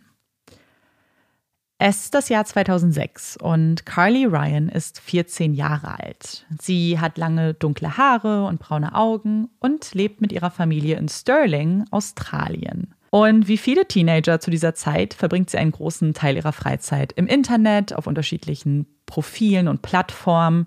Und als ich mich äh, ein bisschen belesen habe zu dem Fall, ist mir sofort äh, zum einen ihr Alter, aber auch das äh, Jahr äh, aufgefallen, weil ich dann ein bisschen durchgerechnet habe und ich bin tatsächlich so alt wie Carly. Also ähm, als sie 14, sie ist ein halbes Jahr älter. Und als ich 14 war, hat mein Alltag ihrem ziemlich doll geglichen, denn Carly verbringt eben jede freie Minute nach der Schule an dem Familiencomputer. Es gibt einen Computer, der in der Küche steht, der für die ganze Familie ist. Und das ist natürlich eine Zeit, in der das Internet gerade ähm, mehr oder weniger angefangen hat für uns, also in dem normalen Rahmen, dass man tagtäglich darauf zugreifen konnte und dass man dann natürlich auch ein bisschen rumprobiert. Und ich weiß, ich, ich meine, wir haben es ja schon erwähnt in anderen Podcasts, ich war großer Fan von Chatten und sie benutzt ganz gerne MySpace. Das war bei uns jetzt nicht so gängig. Ich weiß nicht, wie es bei dir ist, Marike. Ob ihr. Ich habe ja nicht gechattet. Aber hattest du SchülerVZ? Äh, ja, später. Ja. Und ich habe das Gefühl, man könnte so ein bisschen, zumindest bei mir, mein Konsum mit SchülerVZ mit ihrem von MySpace vergleichen. Also wer jetzt gar nicht weiß, was MySpace ist, das ist eben ein Profil, was man führt, wo man Fotos von sich hochlädt, wo man Informationen zu seiner Person zusammentragen kann, wo man mit seinen Freunden eben chatten kann, Nachrichten austauscht, so auf Pinnwände schreibt. Auch so ein bisschen das, was natürlich Facebook jetzt geworden ist. Aber zu der Zeit war Facebook halt noch gar nicht beliebt bei dieser Altersklasse und von Instagram brauchen wir ja noch gar nicht reden. Und äh, Carly nutzt es eben, um mit ihren Freunden Kontakt zu halten, aber auch natürlich, um neue Leute kennenzulernen. Denn das ist ja besonders spannend. Man hat auf einmal die Möglichkeit, mit ganz vielen Menschen äh, zu schreiben, äh, die man nicht kennt und vielleicht auch neue Freundschaften zu knüpfen. Und einen solchen Freund hat Carly bei MySpace gefunden. Und zwar heißt er Brandon. Er ist 18 Jahre alt und kommt aus Melbourne. Und er ist Musiker. Da finden Sie nämlich direkt schon ein erstes Thema, wo die beiden halt auf einer Welle ähm, sind, können sich gleich austauschen. Und es entwickelt sich eine Freundschaft. Sie chatten fast täglich miteinander. Sie erzählen sich, wie ihr Tag so war. Brandon fragt auch ganz oft nach Carlys Familie, wie es ihr geht. Und ähm, es ist eigentlich ganz normaler Smalltalk. Also es ist wirklich eine rein platonische Freundschaft. Sie flirten nicht miteinander. Es ist alles ähm, auf sehr freundschaftlicher Basis. Carlys Mutter Sonja beobachtet das trotzdem ein bisschen skeptisch. Sie guckt ihrer Tochter ganz gerne mal über die Schulter, im wahrsten Sinne des Wortes, und liest so ein bisschen mit. Aber dadurch, dass sie sieht, dass es eben relativ normale Gespräche sind, äh, macht sie sich nicht so viele Sorgen, obwohl das natürlich für sie auch alles wahnsinnig neu ist. Denn sie ist nicht in so einer Zeit aufgewachsen. Sie ähm, versteht das vielleicht auch alles nicht so ganz, was passiert, und macht sich deswegen ein bisschen Sorgen. Aber die Chats beruhigen sie auch. Und diese Freundschaft zwischen den beiden geht 18 Monate lang. Also sie schreiben ganz viel, sie telefonieren auch ab und zu. Und äh, dann passiert etwas. Und zwar wird aus dieser Zweierbeziehung, in Anführungszeichen von Brandon und Carly, auf einmal ein, ein Dreieck. Denn jemand gesellt sich dazu. Und zwar Shane. Shane ist Brandons Vater. Und erst beginnt es relativ harmlos, wenn Carly mal bei Brandon anruft, geht Shane ran und sie unterhalten sich ein bisschen. Ähm, er fragt Carly ein bisschen über ihre Hobbys aus, was sie so macht. Und irgendwann telefonieren die beiden dann öfter miteinander. Es bleibt aber alles eben auch relativ freundschaftlich. An ihrem 15. Geburtstag steht Shane dann sogar vor der Tür der Familie, weil er ein Geschenk von ihm und Brandon mitgebracht hat.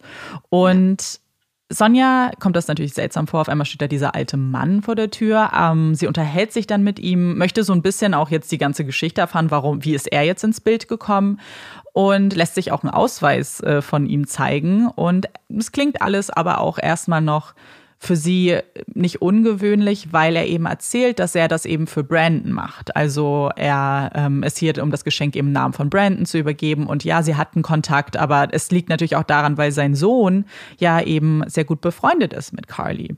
Er verlässt dann das Haus an diesem Tag. Sonja macht sich dann nicht so viele Gedanken. So ab und zu stellt sie sich natürlich schon die Frage, ob das alles in Ordnung ist, ob er die Wahrheit sagt und findet es natürlich seltsam, dass Shane jetzt zu Hause war bei ihr, aber Brandon noch gar nicht. Und auf all diese Fragen gibt es eine sehr traurige Antwort, denn Brandon und Shane gibt es nicht. Hinter ihnen versteckt sich eine einzige Person, und zwar Gary Newman. Und Gary Newman ist ein pädophiler Sexualstraftäter, der unterschiedliche Portale aufsucht, um dort eben Kinder und Jugendliche kennenzulernen. Und das macht er eben auch wirklich in einem sehr organisierten Rahmen, denn er benutzt über 200 unterschiedliche Pseudonyme und hält alles auch in einem Notizbuch fest, also welches, welche Namen er auf welcher Plattform benutzt, welche Geschichte er den Leuten erzählt hat. Und er macht das eben im ganz großen Rahmen. Und die Masche ist dabei eigentlich immer ähnlich. Also so wie wir es jetzt bei Kali gesehen haben, es ist erstmal ein Sohn, der den Erstkontakt aufnimmt, jemand in einem ähnlichen Alter und dann irgendwann die Züge mehr oder weniger an den Vater übergibt und der Vater dann mehr und mehr ins Bild kommt. Und es bleibt eben für längere Zeit alles sehr platonisch. Also wir haben ja jetzt auch gesehen, es sind eben 18 Monate und das ist eben ähm, weil sie ein Vertrauen aufbauen möchten mit der Person. Sie möchten eben mehr über die Interessen rausfinden, möchten erstmal eine Freundschaft aufbauen und eben eben ein Vertrauensverhältnis aufbauen. Und damit es, wenn es dann zu einem Treffen kommt, dass dann äh, die Person sich nicht so viel Gedanken und Sorgen macht, weil sie ja die Person schon so lange kennt. Und sowas auch bei Kali, nachdem sie sich dann ja einmal persönlich getroffen haben, beziehungsweise Shane ja dann einfach äh, vor ihrer Haustür stand, äh, gab es dann auch an dem Tag die ersten körperlichen Annäherungsversuche, die Kali aber überhaupt nicht gefallen haben. Sie hat sich auch gewehrt, gesagt, dass sie da überhaupt kein Interesse daran hat. Und für Gary ist das Grund genug, ihr junges Leben beenden zu wollen. Im Februar 2007 bestellt er Carly dann zu einem verlassenen Strand unter eben dem Vorwand, dass Brandon da ist und dass sie sich mit Brandon treffen könnte, weil Carly natürlich nicht weiß, dass es hier zwei separate Personen, also dass es nicht diese zwei separaten Personen gibt, sondern sie geht natürlich davon aus, dass der Shane, der sie so angebaggert hat, der Vater ist und Brandon immer noch ihr Freund ist. Also kommt Carly zu dem Strand und dort wartet dann Gary auf sie, drückt ihren Kopf in den Sand, bis das junge Mädchen dann erstickt und entledigt sich ihrem Körper im Wasser. Ihre Leiche wird dann von einem Spaziergänger gefunden und als die Familie von Carly das hört, dass ihre Tochter tot ist, bricht natürlich eine ganze Welt für sie zusammen, denn sie können zum einen natürlich nicht verstehen, was das alles bedeutet, was passiert ist und müssen natürlich jetzt mit diesem Verlust klarkommen, dass ihr 15-jähriges Mädchen, ihr Kind, ihr kleiner Engel halt für immer weg ist und nicht mehr da sein wird. Und Gary kann man relativ schnell der Tat überführen. Hier war es natürlich der Vorteil, dass er alles auch so fein säuberlich aufgeschrieben hat und natürlich, dass die Familie ihn auch gesehen hat und ihn sehr gut beschreiben konnte. Und er wird dann festgenommen und wegen Mordes zu 29 Jahren Haft ohne Möglichkeit einer vorzeitigen Entlassung verurteilt. Und die Richterin findet eigentlich, finde ich, eigentlich ganz gute Worte dafür, was für eine Gefahr aus ihm also was für eine Gefahr darin steckte. Und sie sagt, du warst so besessen von Carly, dass du dich darauf vorbereitet hast, sie zu töten, als du nicht durchsetzen konntest, was du wolltest. Carly war eine wunderschöne, sensible, liebevolle und erstaunliche junge Dame, die ihr ganzes Leben noch vor sich hatte. Carly wurden ihre Träume, Ziele und ihre Zukunft von einem selbstsüchtigen, verstörten Sexualstraftäter genommen. Und was diesen Fall auch so besonders macht, ähm, generell aber auch in der Geschichte Australiens, ist, dass es eines der ersten Verbrechen dieser Art ist, weil eben das Internet ja zudem relativ eben unbekannt war und man auch sich der Gefahren nicht so bewusst war, hat man es nicht wirklich als Gefahr gesehen und hat nicht verstanden, welche Gefahren hier lauern können. Und als Carlys Mord dann an die Öffentlichkeit getragen wurde, hat, haben, hat das so eine Art Umdenken auch gebracht bei vielen Menschen, ähm, was auch ein bisschen damit zu tun hat, dass Carlys Mutter das zum Anlass genommen hat, die Carly Ryan Foundation zu gründen und ähm, sich zur Aufgabe gemacht hat, eben an Schulen zu gehen, über die Gefahren aufzuklären, am Beispiel ihrer Tochter eben, um vielleicht andere Menschen davor schützen zu können. Und es ist ein Fall, der halt zeigt, dass was auch eine reelle Gefahr eben vom Catfischen ist.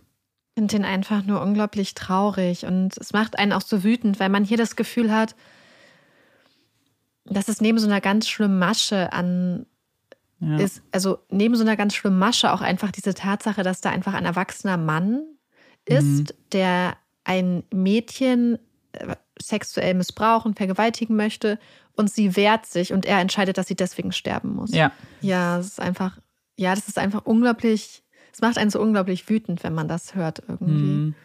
Ja, absolut. Und äh, vor allem, dass es halt so viele auch war. Also es war halt hier eine absolute Masche. Er hat halt genau das ausgenutzt, was ähm, junge Menschen in, auf solchen Plattformen halt suchen, irgendwie Freunde zu finden und dann natürlich mit so einer Leichtigkeit rangehen. Ich muss wirklich sagen, und ich glaube, das ist auch, warum der Fall mich persönlich so so stark auch irgendwie getroffen hat, ist, weil ich mich so in ihr gesehen habe und ich nicht garantieren kann, dass mir das nicht hätte passieren können, weil ich glaube, also ich habe mich mit niemandem getroffen, den ich online kannte, aber wir hatten Online-Freundschaften mit Leuten, die ich noch nie irgendwie kennengelernt habe.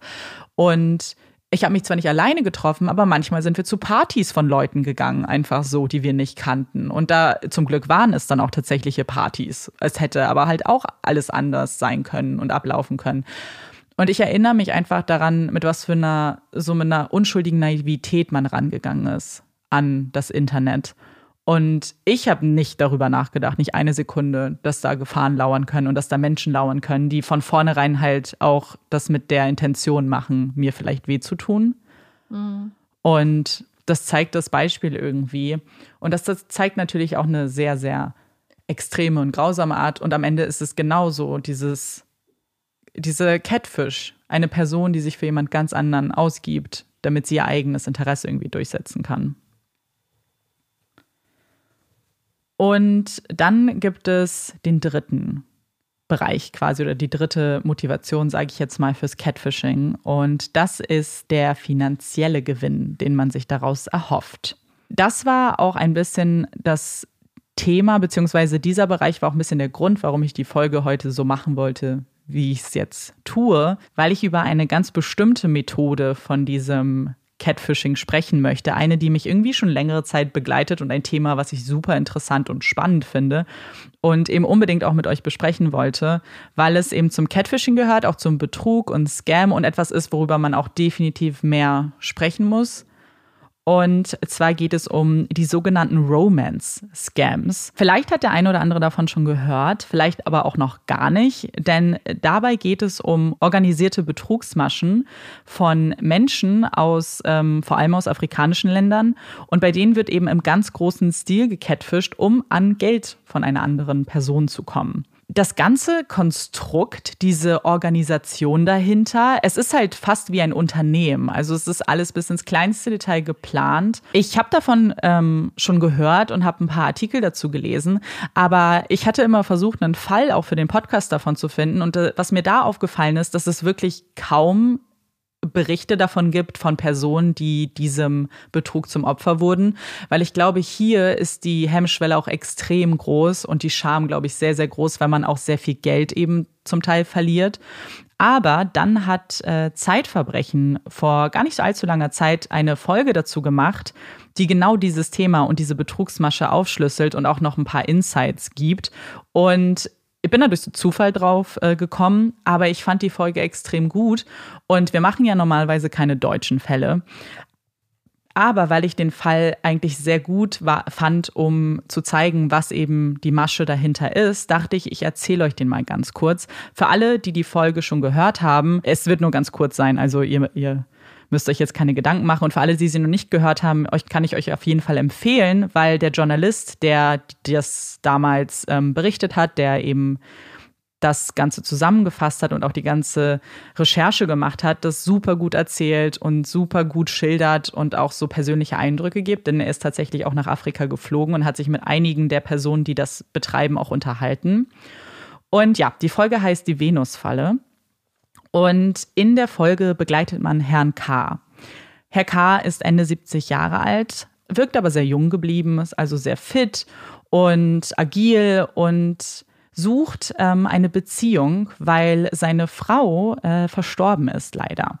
Und er fühlt sich eben sehr einsam, hat das Gefühl, er kann das Leben eigentlich alleine nicht richtig stemmen und braucht eben eine Frau an seiner Seite.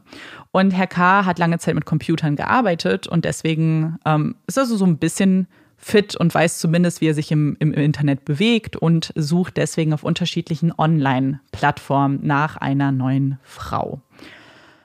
Und dazu muss man sagen, dass er ziemlich genau weiß, was er will. Und manche dieser Anforderungen kann man definitiv kritisieren. Also er sagt, die Frau muss unbedingt jünger sein. Sie soll nicht so viel widersprechen und so un soll unkompliziert sein. Was ihn dann nämlich relativ schnell zu Frauen aus dem Ausland bringt. Denn er sagt, und ich, wie gesagt, ich zitiere das jetzt nur, äh, wir bewerten das jetzt mal nicht. Äh, kann man sich jetzt einen Teil zu denken, aber dass deutsche Frauen ihm einfach zu anstrengend sind. Dann beginnt er nämlich eine Beziehung mit einer Frau aus den USA. Sie heißt Antoinette. Und ach so, was man übrigens noch sagen muss, diese Plattform, auf der er ist, ist ähm, keine sehr bekannte Online-Plattform und sie ist auch kostenlos. Also da können sich alle Leute anmelden und es gibt eigentlich kaum Identitätsprüfungen. Also ich meine, ihr wisst, worin, unter welchem Thema diese Folge steht, ihr wisst jetzt, was passieren wird, aber äh, das begünstigt das natürlich auch. Und eben dort lernt er Antoinette kennen. Sie ist aus den USA, sie hat keine Kinder und sie schreibt ihm auch auf Deutsch. Und irgendwie äh, verstehen die beiden sich ganz gut, auch wenn ihre Nachrichten ein bisschen kryptisch sind. Das Deutsch ist nicht einwandfrei, aber auch nicht wegen der Grammatik zum Beispiel, sondern weil man das Gefühl hat, manchmal sind die Übersetzungen vielleicht nicht so gut. Also ihr kennt ja bestimmt so ein Google Translate Kauderwelsch. So wirken die Nachrichten ein bisschen. Aber trotzdem durch diese Nachrichten ähm, empfindet Herr K. ganz viel Liebe und fühlt sich eben verstanden und bekommt natürlich auch sehr viele Fotos von Antoinette zugeschickt, auch viele freizügige Fotos.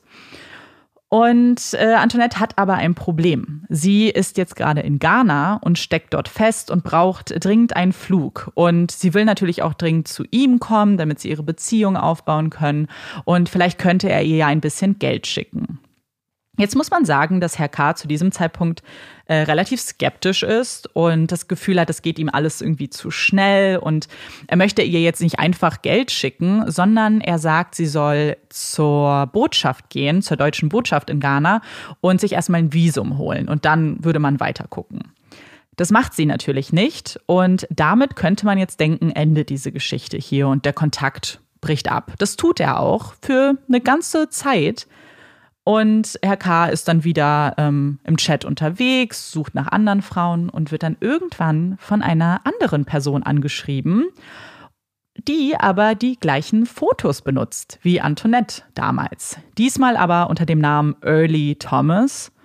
Und sie schreibt ihn auch an mit lange nicht gesehen. Also sie scheint schon verstanden zu haben, beide, dass, äh, dass die jeweilig, also dass es die Person von damals ist, die früher Antoinette hieß und jetzt Early heißt. Er hinterfragt das Ganze aber nicht. Und diesmal äh, scheint auch alles ein bisschen leichter zu sein, denn sie ist nicht mehr in Ghana, sondern sie ist jetzt in Texas. Und äh, die beiden schreiben wieder, schicken sich wieder Fotos und diesmal geht es aber auch wieder sehr, sehr schnell um Geld. Und sie bittet ihn dann, äh, Geld zu überweisen. Es geht um 380 Euro und Herr K. weiß aber dann später nicht mehr ganz genau, worum es da ging. Das Ganze soll über Western Union überwiesen werden. Und Western Union ist so ein bisschen bekannt dafür, dass eben Betrüger das benutzen, weil Western Union es nicht immer ganz so genau nimmt mit der Kontrolle von den Leuten, die das Geld abholen. Das Geld wird quasi überwiesen an Western Union und theoretisch muss die Person sich auch ausweisen, die das Geld abholt. Ähm, es kommt aber immer wieder eben dazu, dass das nicht so genau gemacht wird und eben anderen Leuten dann das Geld übergeben wird. Herr K. Ähm, hat aber immer noch so ein, also was heißt Skepsis? Er will halt mehr, ähm, will das immer noch im gewissen Maße kontrollieren und fragt sie nach einer Passkopie. Und die bekommt er auch relativ schnell. Ähm, und nachdem sie diese Passkopie geschickt hat und auch die 380 Euro bekommen hat, fragt Early dann erstmal nicht nach Geld, zumindest nicht Geld für sich. Sie fragt danach, ob er ihr nicht vielleicht ähm, einen Flug buchen könnte nach Deutschland. Ähm, das muss ja, aber das muss er nicht über sie machen, sondern er kann das über ein Reisebüro machen. Sie schickt ihm einen Link zu und er kann dann das Geld ganz einfach überweisen. Und eigentlich steht, das macht er dann auch und eigentlich steht dem Ganzen jetzt nichts mehr im Wege, aber leider verstirbt Earlys Vater in Ghana und sie muss eben dringend nach Ghana reisen. Er schickt, ähm, sie schickt ihm auch eine Todesanzeige und eine Sterbeurkunde und erzählt ihm eben, wie verzweifelt sie ist. Und sie muss eben dringend nach Ghana, weil sie auch ein Erbe antreten muss. Denn ihr Vater hat sehr viel Gold und das würde sie dann erben. Und Herr K gibt ihr natürlich auch das Geld für den Flug, er versteht das und ähm, lässt sie dann eben nach Ghana reisen. Das Ganze nimmt hier aber natürlich noch kein Ende, denn auf einmal erhält er einen Anruf aus Ghana und zwar ist es ein Arzt, der ihm erzählt, dass Early in einen Unfall verwickelt wurde und dass sie keine Versicherung hat und aber dringend natürlich behandelt werden muss. Man schickt ihm auch übrigens wieder Fotos, wie sie in einem ähm, Krankenbett liegt und auch an, an Geräte angeschlossen ist und er soll nochmal 950 Euro bezahlen, damit man eben sie weiter behandeln könnte. Und auch das macht er wieder. Ich fasse jetzt nur mal kurz zusammen eben die Forderung, damit wir später so ein bisschen das Ganze äh, analysieren können. Es gibt nämlich noch viel mehr Forderungen, denn auf einmal geht es natürlich um dieses Testament. Und das ist auch, ich glaube, das spielt eine ziemlich große Rolle, weil das Testament und das Gold, was eben da ihm versprochen wurde, ist ja auch so eine Art, ähm, also er hat es vielleicht irgendwie auch als Art Investition gesehen. So, wenn sie natürlich zurückkommt aus Ghana, hat sie natürlich sehr, sehr viel Geld und ist sehr reich. Das heißt, all diese, all diese Beträge, die er jetzt bezahlt, die wird sie ihm natürlich zurückbezahlen. Und es gibt eine Bedingung in dem Testament und zwar, dass sie ihn heiraten muss. Und das tun sie dann auch, mehr oder weniger. Zumindest gibt es Papiere, die er unterschreibt und es gibt ein, eine Behörde in Ghana, die ihm sagt, er muss jetzt 3000 Euro für diese Hochzeit in Anführungszeichen bezahlen. Und auch das tut er. Und jetzt könnte man denken, okay, jetzt können sie sich ja langsam bald in die Arme schließen, es geht ihr auch wieder besser und sie will jetzt nach Deutschland fliegen. Aber leider ist auch hier das Ganze noch nicht vorbei, denn sie werden dann in, über London fliegt sie und dort werden sie vom Zoll angehalten und müssen nochmal Geld bezahlen, damit das Gold halt eben freigegeben werden kann. Und es gab auch in Ghana noch am Flughafen eben ähm, dann Geldforderungen eben für, für den Zoll und all das bezahlt er. Und man muss sagen, dass er an dem Punkt eigentlich schon kein Geld mehr hat und tatsächlich auch sein Haus verkauft, damit er das Ganze sich überhaupt leisten kann. Und es ist wirklich so, dass am Ende er ähm, eben mittellos dasteht, kein Geld hat und sie eben in, ähm, auch nicht nach Deutschland kommt, sondern ihm dann schreibt, dass sie in London dann auch abgeschoben wurde, eben zurück in die USA.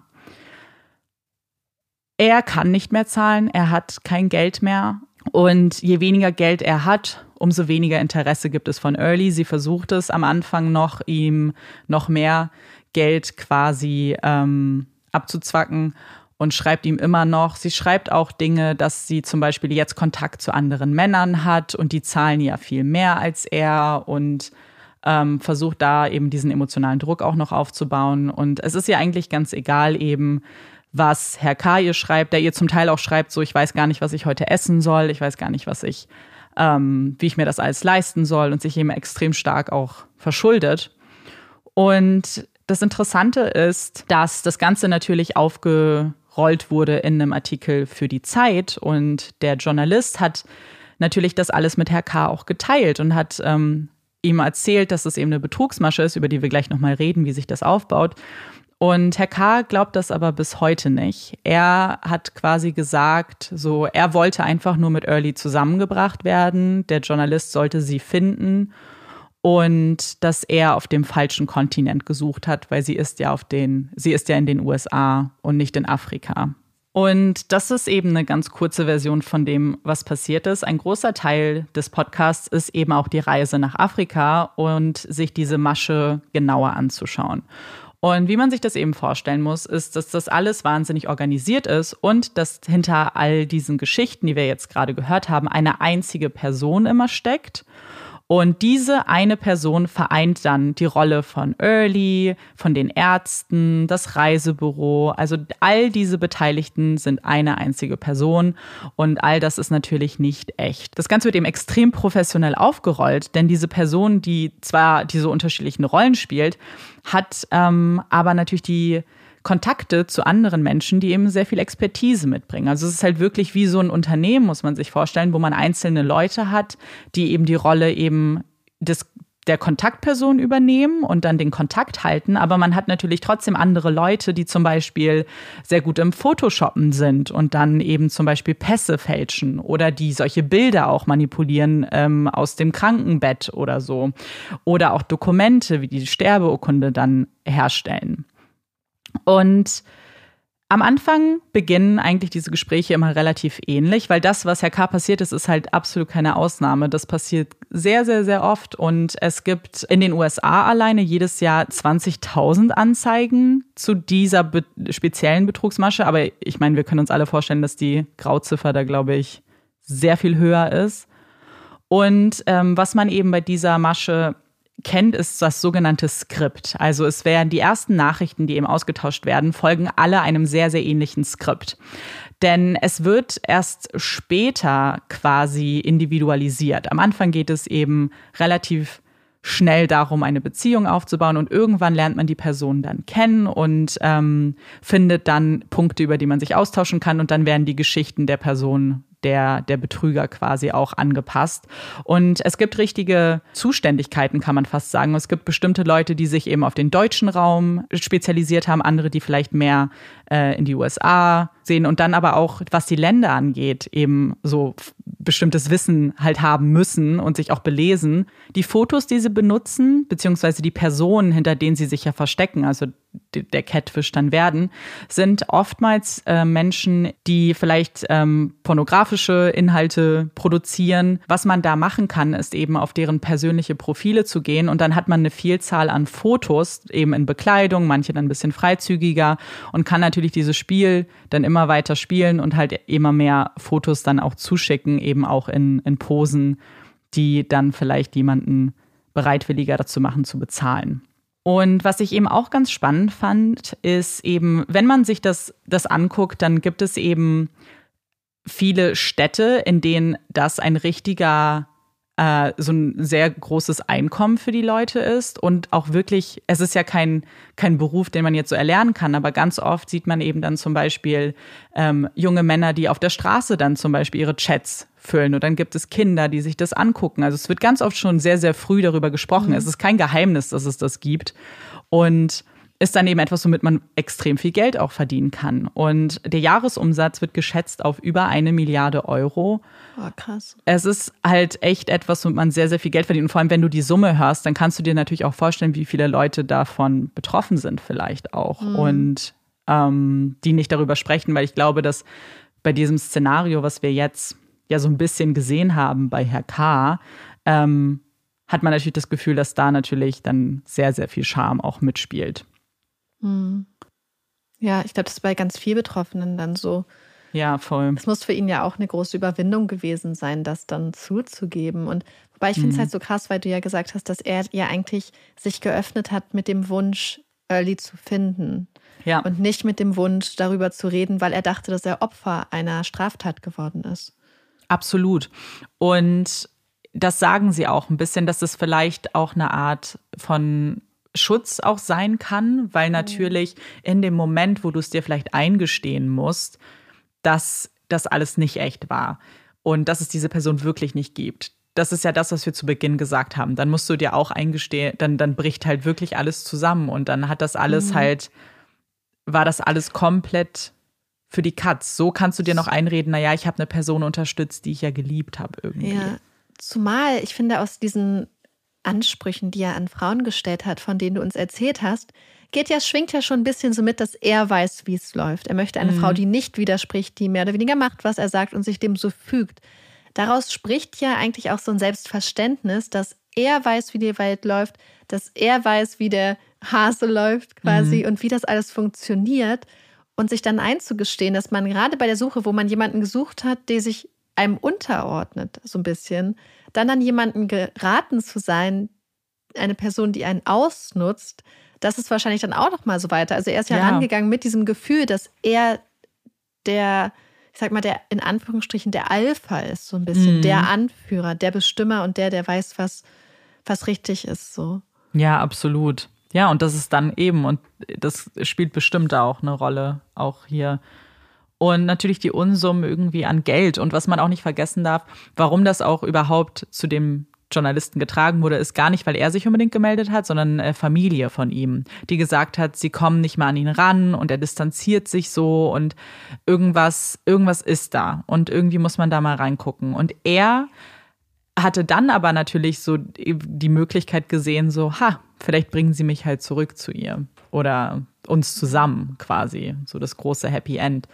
Und ich glaube auch, dass das etwas ist, wenn man sich all diese Punkte anhört, so wie viel Geld gefordert wurde und mit welchen Erklärungen und wie, dass es wahrscheinlich auch leicht ist zu sagen, so, ähm, okay, aber die Geschichten sind doch wirr, sollte man das nicht hinterfragen. Aber es ist halt immer schwierig, wenn so viel Emotionen mitspielen. Und ich glaube auch, dass es etwas ist, wenn du schon so weit in, ich sag jetzt investiert, in Anführungszeichen, hast, mhm. Das dann rauszugehen, du, du hoffst dann ja vielleicht auch irgendwann, ah, vielleicht stimmt Ja. das doch alles und vielleicht kriege ich das alles wieder zurück. So ein bisschen wie bei Glücksspiel halt auch, ne? Das ist ja so ein ganz normaler menschlicher Impuls oft, dass wenn man schon irgendwas rein investiert hat, Mhm, genau. zum Beispiel, wir haben jetzt so viel in die Küche reingesteckt, aber sie wird nicht so, wie wir es brauchen. Das heißt, eigentlich müssten wir abreißen und von vorne nochmal anfangen, dass die meisten Menschen das eigentlich gar nicht können, weil sie denken, naja, wenn ich das noch rein investiere, weil sie einfach diese Angst vor diesem Verlust haben. Gibt es auch ein Wort für.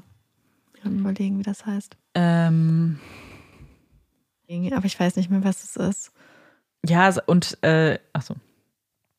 Ich glaube, dass da eben auch sehr viel mit reinspielt und ich glaube, dass es halt super schwierig ist, sich das vorzustellen. Gerade auch hier kommen wir wieder zurück zur Einsamkeit vielleicht auch und dass du dir da wieder eine eigene Welt aufgebaut hast und irgendwie das Gefühl hast, dass der Zustand vielleicht besser ist als das, was sonst so auf dich wartet und dass man da sehr schnell reinrutschen kann. Und Was? ich Ja. glaube, was wir auch nicht vergessen dürfen, ist zum Beispiel, ich meine, du guckst ja jetzt viel Catfish beispielsweise Mhm. und wir konsumieren alle True Crime und sind mehr oder weniger, je nachdem wie alt man ist und äh, wie viel mehr internetaffin man ist, mit dem Internet aufgewachsen. Ja. Aber wenn Herr K. schon älter ist und sich dann mit dem Internet auseinandergesetzt hat, wer weiß, ob er überhaupt von der Existenz von solchen Scams wusste. Mhm, Das frage ich nicht. mich.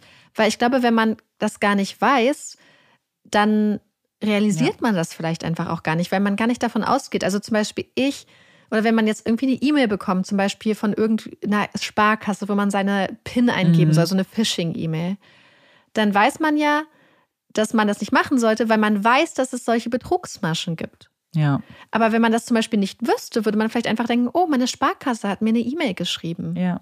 Das stimmt. Und ich glaube, dass das der springende Punkt ist, so bei vielen äh, der Geschichten, die wir jetzt auch gehört haben, so dieses, dieses Nicht-Wissen. Und deswegen müssen wir aber, glaube ich, viel mehr darüber sprechen. Was ich noch sagen wollte, wo, warum ähm, mich dieses Thema auch so, so sehr interessiert hat und diese, dieses ganze Konstrukt ist, weil ich ähm, ganz viel das bei TikTok im Moment auch sehe. Und zwar gibt es da mehrere TikToker, die sich so ein bisschen auch zur Aufgabe gemacht haben, darüber mehr aufzuklären. Ähm, das aber in einem auch so einem humoristischen, so ein bisschen mit so einem Unterhaltungsfaktor machen. Die nennen das ähm, Catfish the Catfish quasi, die sich halt die Zeit nehmen, diese, einfach diese Gespräche weiterzuführen. Also einfach dran zu bleiben und immer wieder zu antworten. Und zum Teil, also wen ich euch zum Beispiel empfehlen kann, ist Chad Huber, heißt er auf TikTok. Ähm, der macht, also ich finde das einfach super spannend zu sehen, was da eben auch dann geschrieben wird und was, und man sieht diese Skripts einfach sehr, sehr genau. Man sieht halt genau, was da die Intention ist.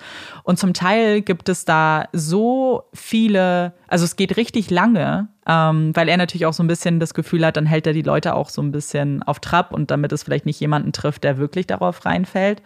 Und bei einem Fall fand ich es ganz besonders spannend, weil äh, da gibt es 110 Parts zu, glaube ich, wenn nicht mehr, also richtig viele Teile bei TikTok.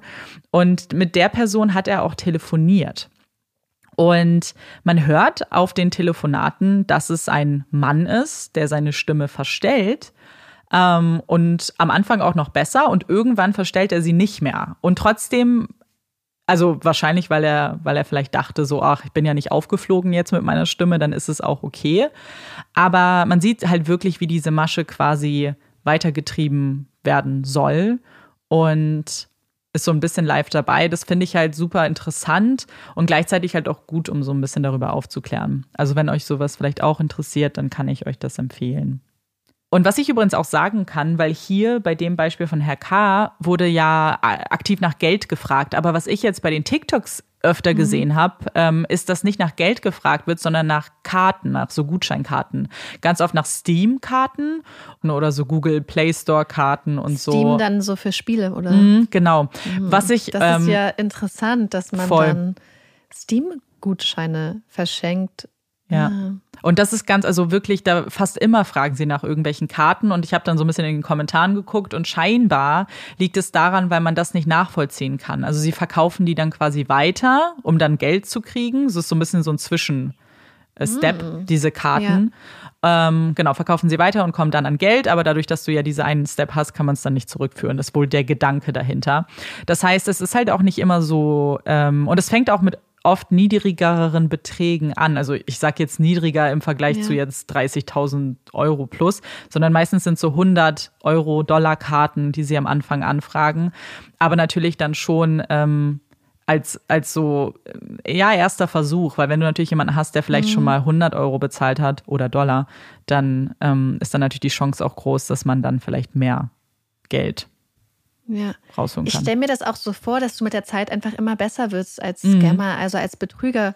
Weil wenn wir jetzt uns vorstellen, dass man das die ersten Male macht und man merkt zum Beispiel, okay, bei dieser Frage oder bei dieser Forderung ja. sind die Leute abgesprungen. Aber wenn ich es so abändere, dann funktioniert es. Ich kann mir schon vorstellen, dass Leute da so einen richtig krassen Ehrgeiz auch entwickeln, weil es ja eigentlich letzten Endes, wenn du nicht direkt mit diesen Konsequenzen deiner Handlung auch konfrontiert wirst, mhm. kannst du das ja einfach so als Sport sehen. So ein bisschen wie so Menschen, die zum Beispiel wirtschaftlich Interessen nachgehen und in sich in Wirtschaftszweigen vielleicht betätigen, wo es eine ganz krasse Kost gibt für die Allgemeinheit, für Menschen oder für die Umwelt, für Tiere und die aber vielleicht nie wirklich mit diesen Konsequenzen konfrontiert werden und es deswegen einfach nur als ja als, mhm. als Gelddruckmaschine sehen und damit dann ihr Geld verdienen, spekulieren.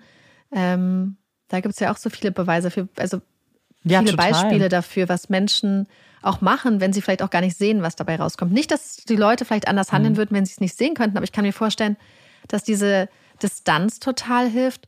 Und ich ja. frage mich halt auch, wenn, je nachdem, wo es halt stattfindet, man muss natürlich auch gucken, dass eine Polizei Mhm. Wenn da sowieso so viele von diesen Betrugsfällen vor Ort sind, dann auch wahrscheinlich nicht wegen 200, 300 Euro jedem ja. dieser Fälle nachgehen kann, weil sie einfach vielleicht bestimmt auch wie hier unterbesetzt ist, weil es muss ja überhaupt erstmal jemanden geben, der sich an die örtliche Polizei wenden würde. Das heißt, wahrscheinlich ist man dann auch recht sicher, wenn man sich seine Opfer ja. quasi im Ausland dann einfach sucht. Absolut ich glaube, das spielen ganz viele Sachen mit.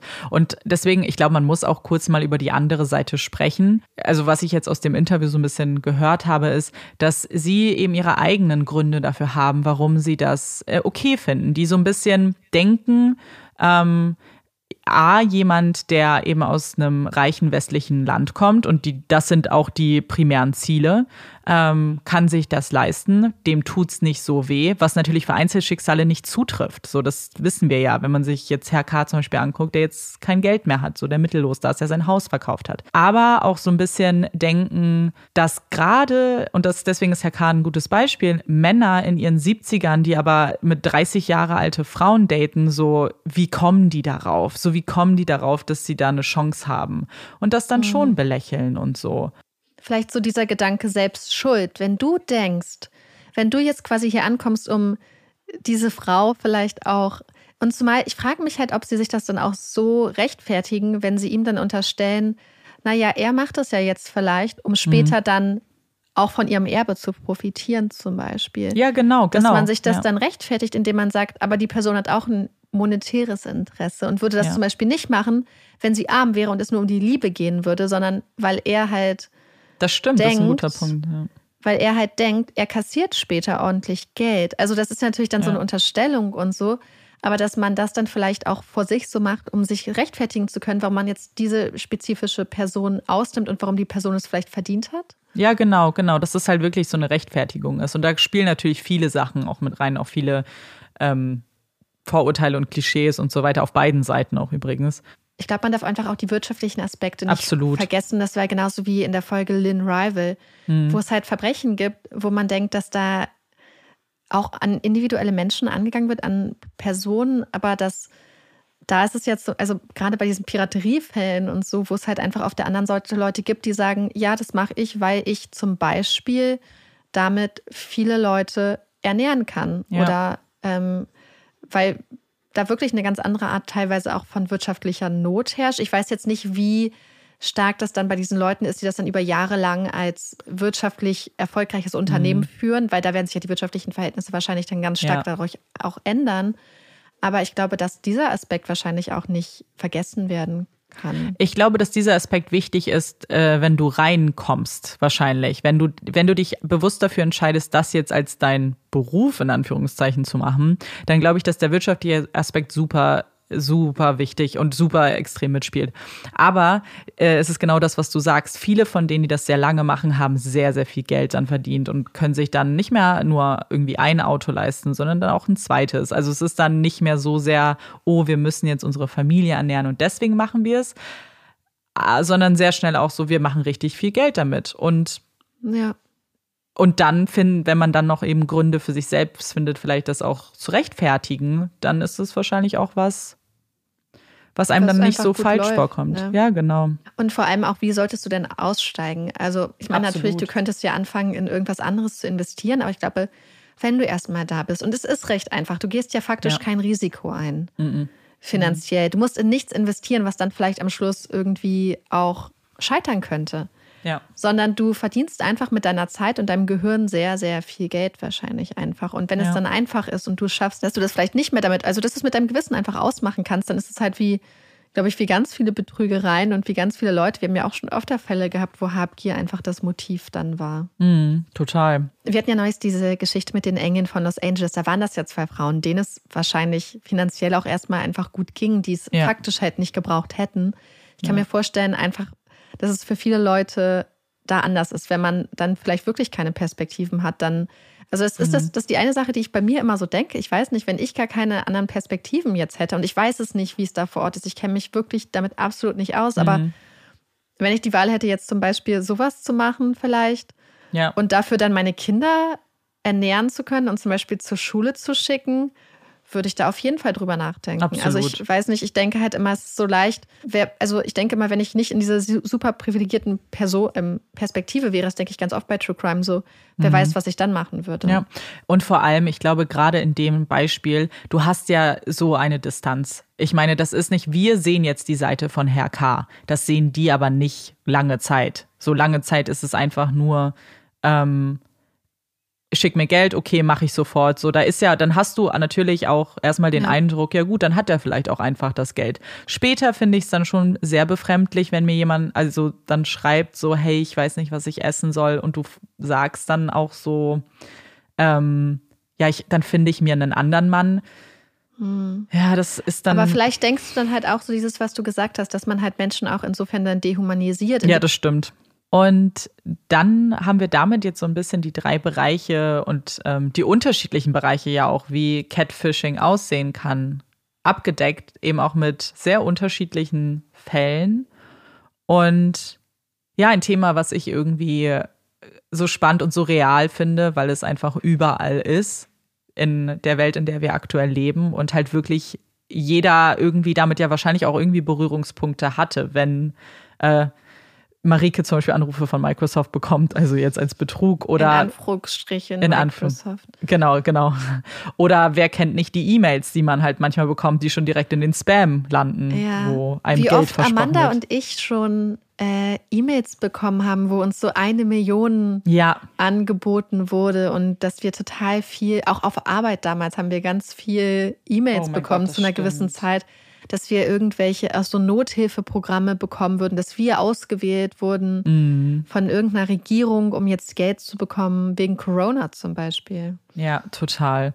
Und ja, und irgendwie ist es halt Betrug und Catfish fällt da ja irgendwie auch drunter. Ähm, auch etwas eben, was sehr allgegenwärtig ist.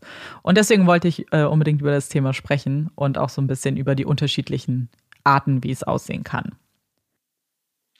Ja, ich fand's, äh, das ist so witzig, weil Amanda hat mir am Anfang gesagt, dass sie sich ein bisschen unsicher war, ob sie das jetzt mit den beiden Fällen machen mhm. sollte. Aber ihr könnt ja mal Feedback schreiben, weil für mich persönlich fand ich es total gut, dass du das so gemacht hast, weil ich finde, diese Fälle einfach die Sachen so eindrücklich gezeigt haben, einfach. Mhm. Weil ich finde so, man kann es halt auch erklären, aber ich finde es halt total krass, einfach jetzt nochmal drei Fälle und damit drei Schicksale zu beleuchten und genau diese menschlichen Kosten, diese menschlichen Schicksale, die hinter diesen Geschichten stehen, einfach zu beleuchten.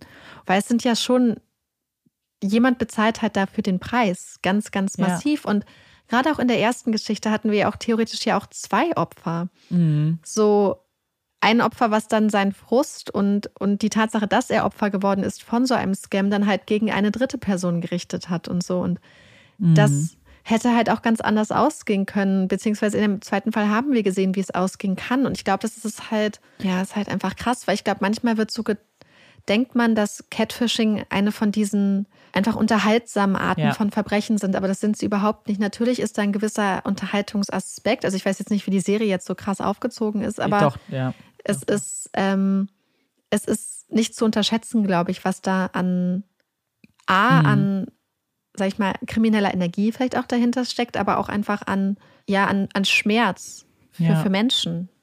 Absolut. Und man sieht, glaube ich, auch an den drei Fällen, wie unterschiedlich, dass es wirklich jeden treffen kann. Wir haben ein, ein 15-jähriges Mädchen, wir haben einen 29 Jahre alten Mann und einen 70 Jahre alten Mann, die alle Opfer von Catfishing und Betrug wurden ja. und dann anderen Verbrechen damit ja auch. Und die, es ist halt, es kann jeden treffen und wie du sagst, es ist einfach etwas, was man auch nicht unterschätzen darf. Gerade diese klassische Catfish-Begriff, den man so im Kopf hat.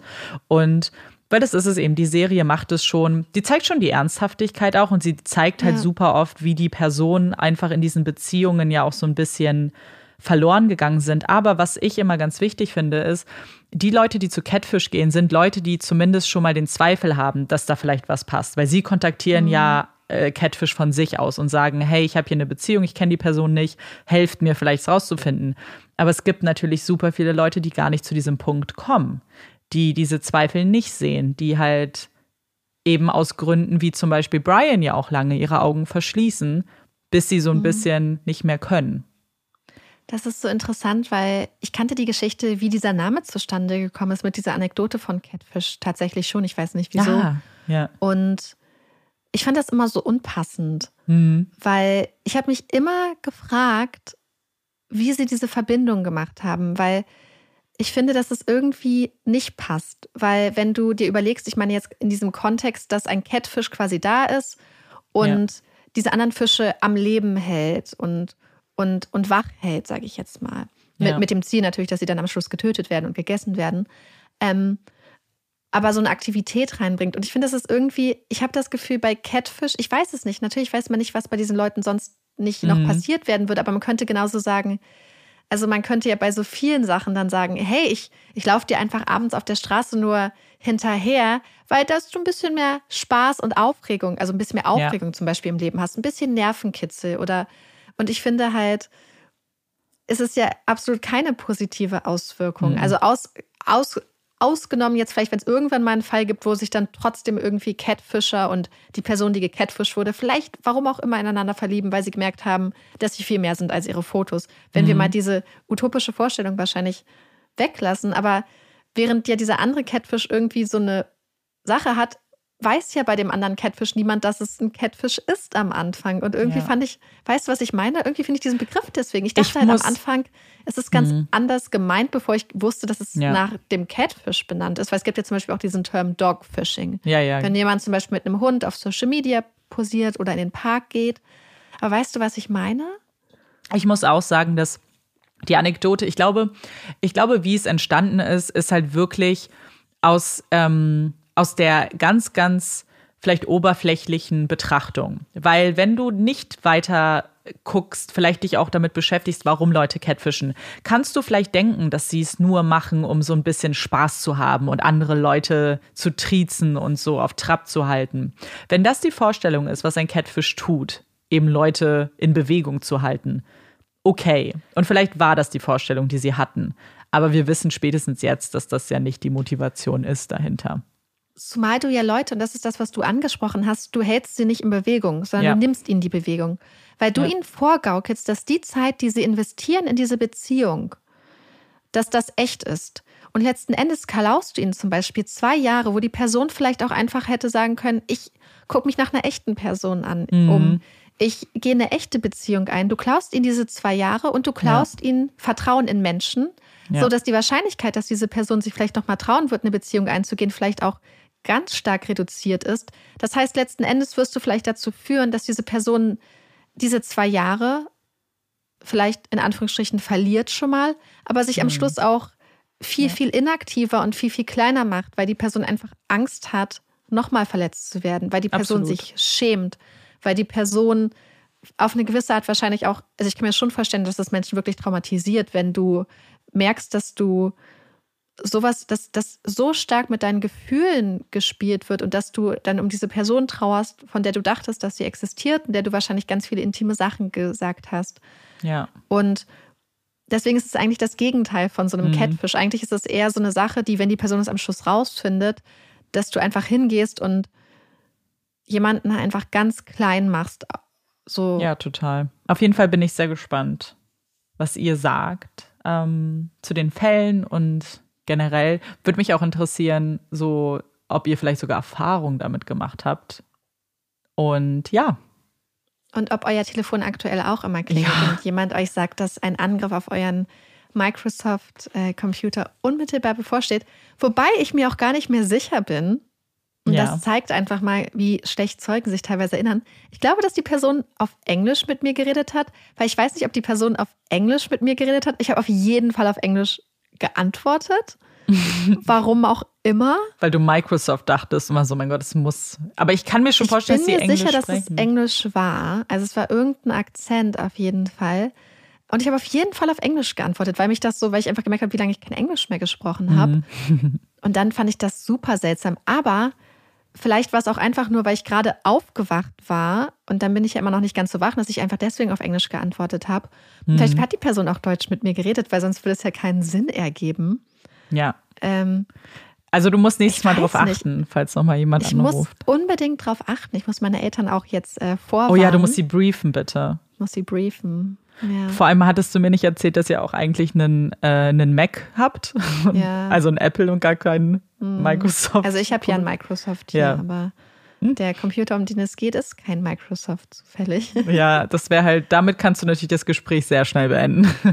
Aber. Und ja. vor allem, ich glaube, jeder, der auch schon mal so im Microsoft Kundensupport steckte, ne? Mhm. Und weiß, was für eine unglaublich frustrierende Angelegenheit das ist, wäre auch sehr überrascht, warum der ja. Microsoft Kundensupport einen so oft anrufen würde. Von sich aus. Freiwillig. Proaktiv, ja. Mensch. Das ist ja Aber dann keinen Service. Namen kennt. Ja. Das ist sehr, sehr, sehr mysteriös. Ja, also auf sowas kann man halt auf jeden Fall achten. Ähm, und generell, ich glaube, alles, was einem irgendwie seltsam vorkommt, immer wenn ihr aktiv von Leuten angeschrieben werdet und lieber nochmal nachgucken. Das Gute, was man halt machen kann, und das ist auch, was Aktenzeichen XY in dem Fall gesagt hat, ist, man kann natürlich dann einfach sagen, so man legt auf und man kann natürlich beim echten Microsoft Helpdesk anrufen oder bei der echten Sparkasse zum Beispiel oder so und dann mal nachfragen um sich halt ganz sicher zu sein. Und in den meisten Fällen wird man dann hören, nee, sowas machen wir nicht. Und dann ist es auch okay.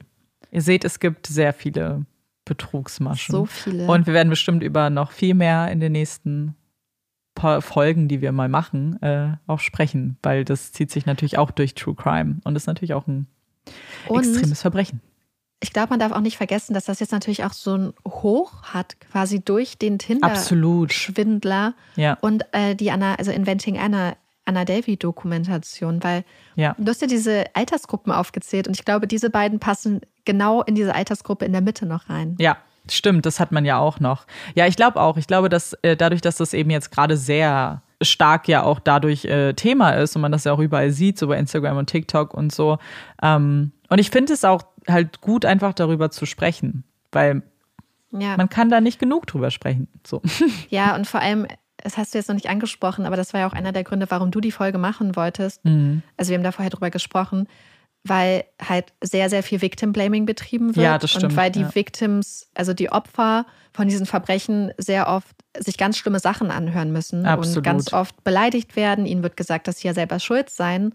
Mhm. Und ähm, also, es ist kannst es ja selber sagen und hattest mir das eigentlich so schön erklärt. Was, also erstmal ist es tatsächlich auch was, was uns äh, Leute von euch zugeschickt haben, die gesagt haben, sie haben das bei sich im Freundeskreis mitbekommen, als es um Tinder-Schwindler ging, dass die Reaktion ihrer Freunde und Bekannten eben genau die war, sozusagen auch diese, diese Frauen, das, also, dass sie das gemacht haben. Also ich hätte das ja nicht gemacht. Und ich muss sagen, wie du, also es ist eben, es ist eine wahnsinnig privilegierte Position, aber es ist auch eine Position, die uns alle nicht voranbringt. Also erstmal ja. ist es etwas, was dich selber, also wenn du hast dich damit auf ein sehr hohes Ross gesetzt und wenn du doch mal fällst und ich wünsche das keinem, ich wünsche niemals, ich wünsche all den Menschen, die das sagen, dass das auch wirklich so ist.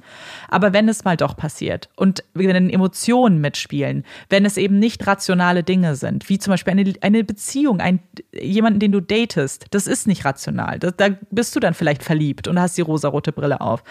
Und dann fällst du sehr tief und dann ist der Charme noch größer.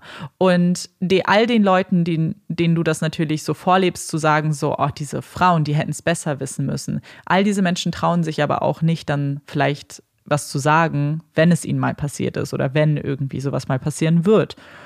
Und ich glaube, es ist halt einfach etwas, was genau auch niemandem hilft, weil ja. es ist ja auch schon passiert. So, und nun ist doch gut, dass diese Frauen den Mut hatten, oder Menschen generell, ich rede jetzt nur wegen Tinderschwindler von den Frauen, aber generell, dass Menschen den Mut haben, ihre Geschichten zu erzählen und das sollten wir respektieren und auch feiern irgendwo, weil sie uns damit helfen, uns allen irgendwie Warnsignale aufzuzeigen und auch ein Sprachrohr sei, zu sein für Menschen, denen das passiert ist, die sich aber nicht trauen und sich trotzdem dann gehört fühlen. Ja. Ja, und ich glaube halt auch, dass man halt nicht unterschätzen kann, das, was wir ja auch jetzt bei den Tätern angesprochen haben. Man denkt halt immer genau aus der Perspektive, in der man jetzt sitzt. Mit ja. der Bildung, mit den Erfahrungen, mit, mit, mit dem Wissen, was man zum Beispiel auch hat. Aber denken wir einfach, das Leben hätte sich ein bisschen anders entwickelt. Oder man wäre nun mal woanders geboren worden. Oder man hätte einfach andere Menschen in seinem Leben getroffen. Oder man hätte anders irgendwann angefangen, bestimmte Verhaltensweisen an den Tag zu legen. Oder irgendwas anders zu machen dann hätte man einfach einen komplett anderen Wissensstand und eine komplett andere, vielleicht zum Beispiel auch Impulskontrolle oder eine komplett andere Art, die Welt einfach zu sehen. Und ich glaube, das ist es halt. Hm. Man sieht jetzt die Welt genau so, wie man sie sieht, weil sich das einfach über jetzt in unserem Fall Jahrzehnte so hinentwickelt hat, ja. weil wir schon so alt sind.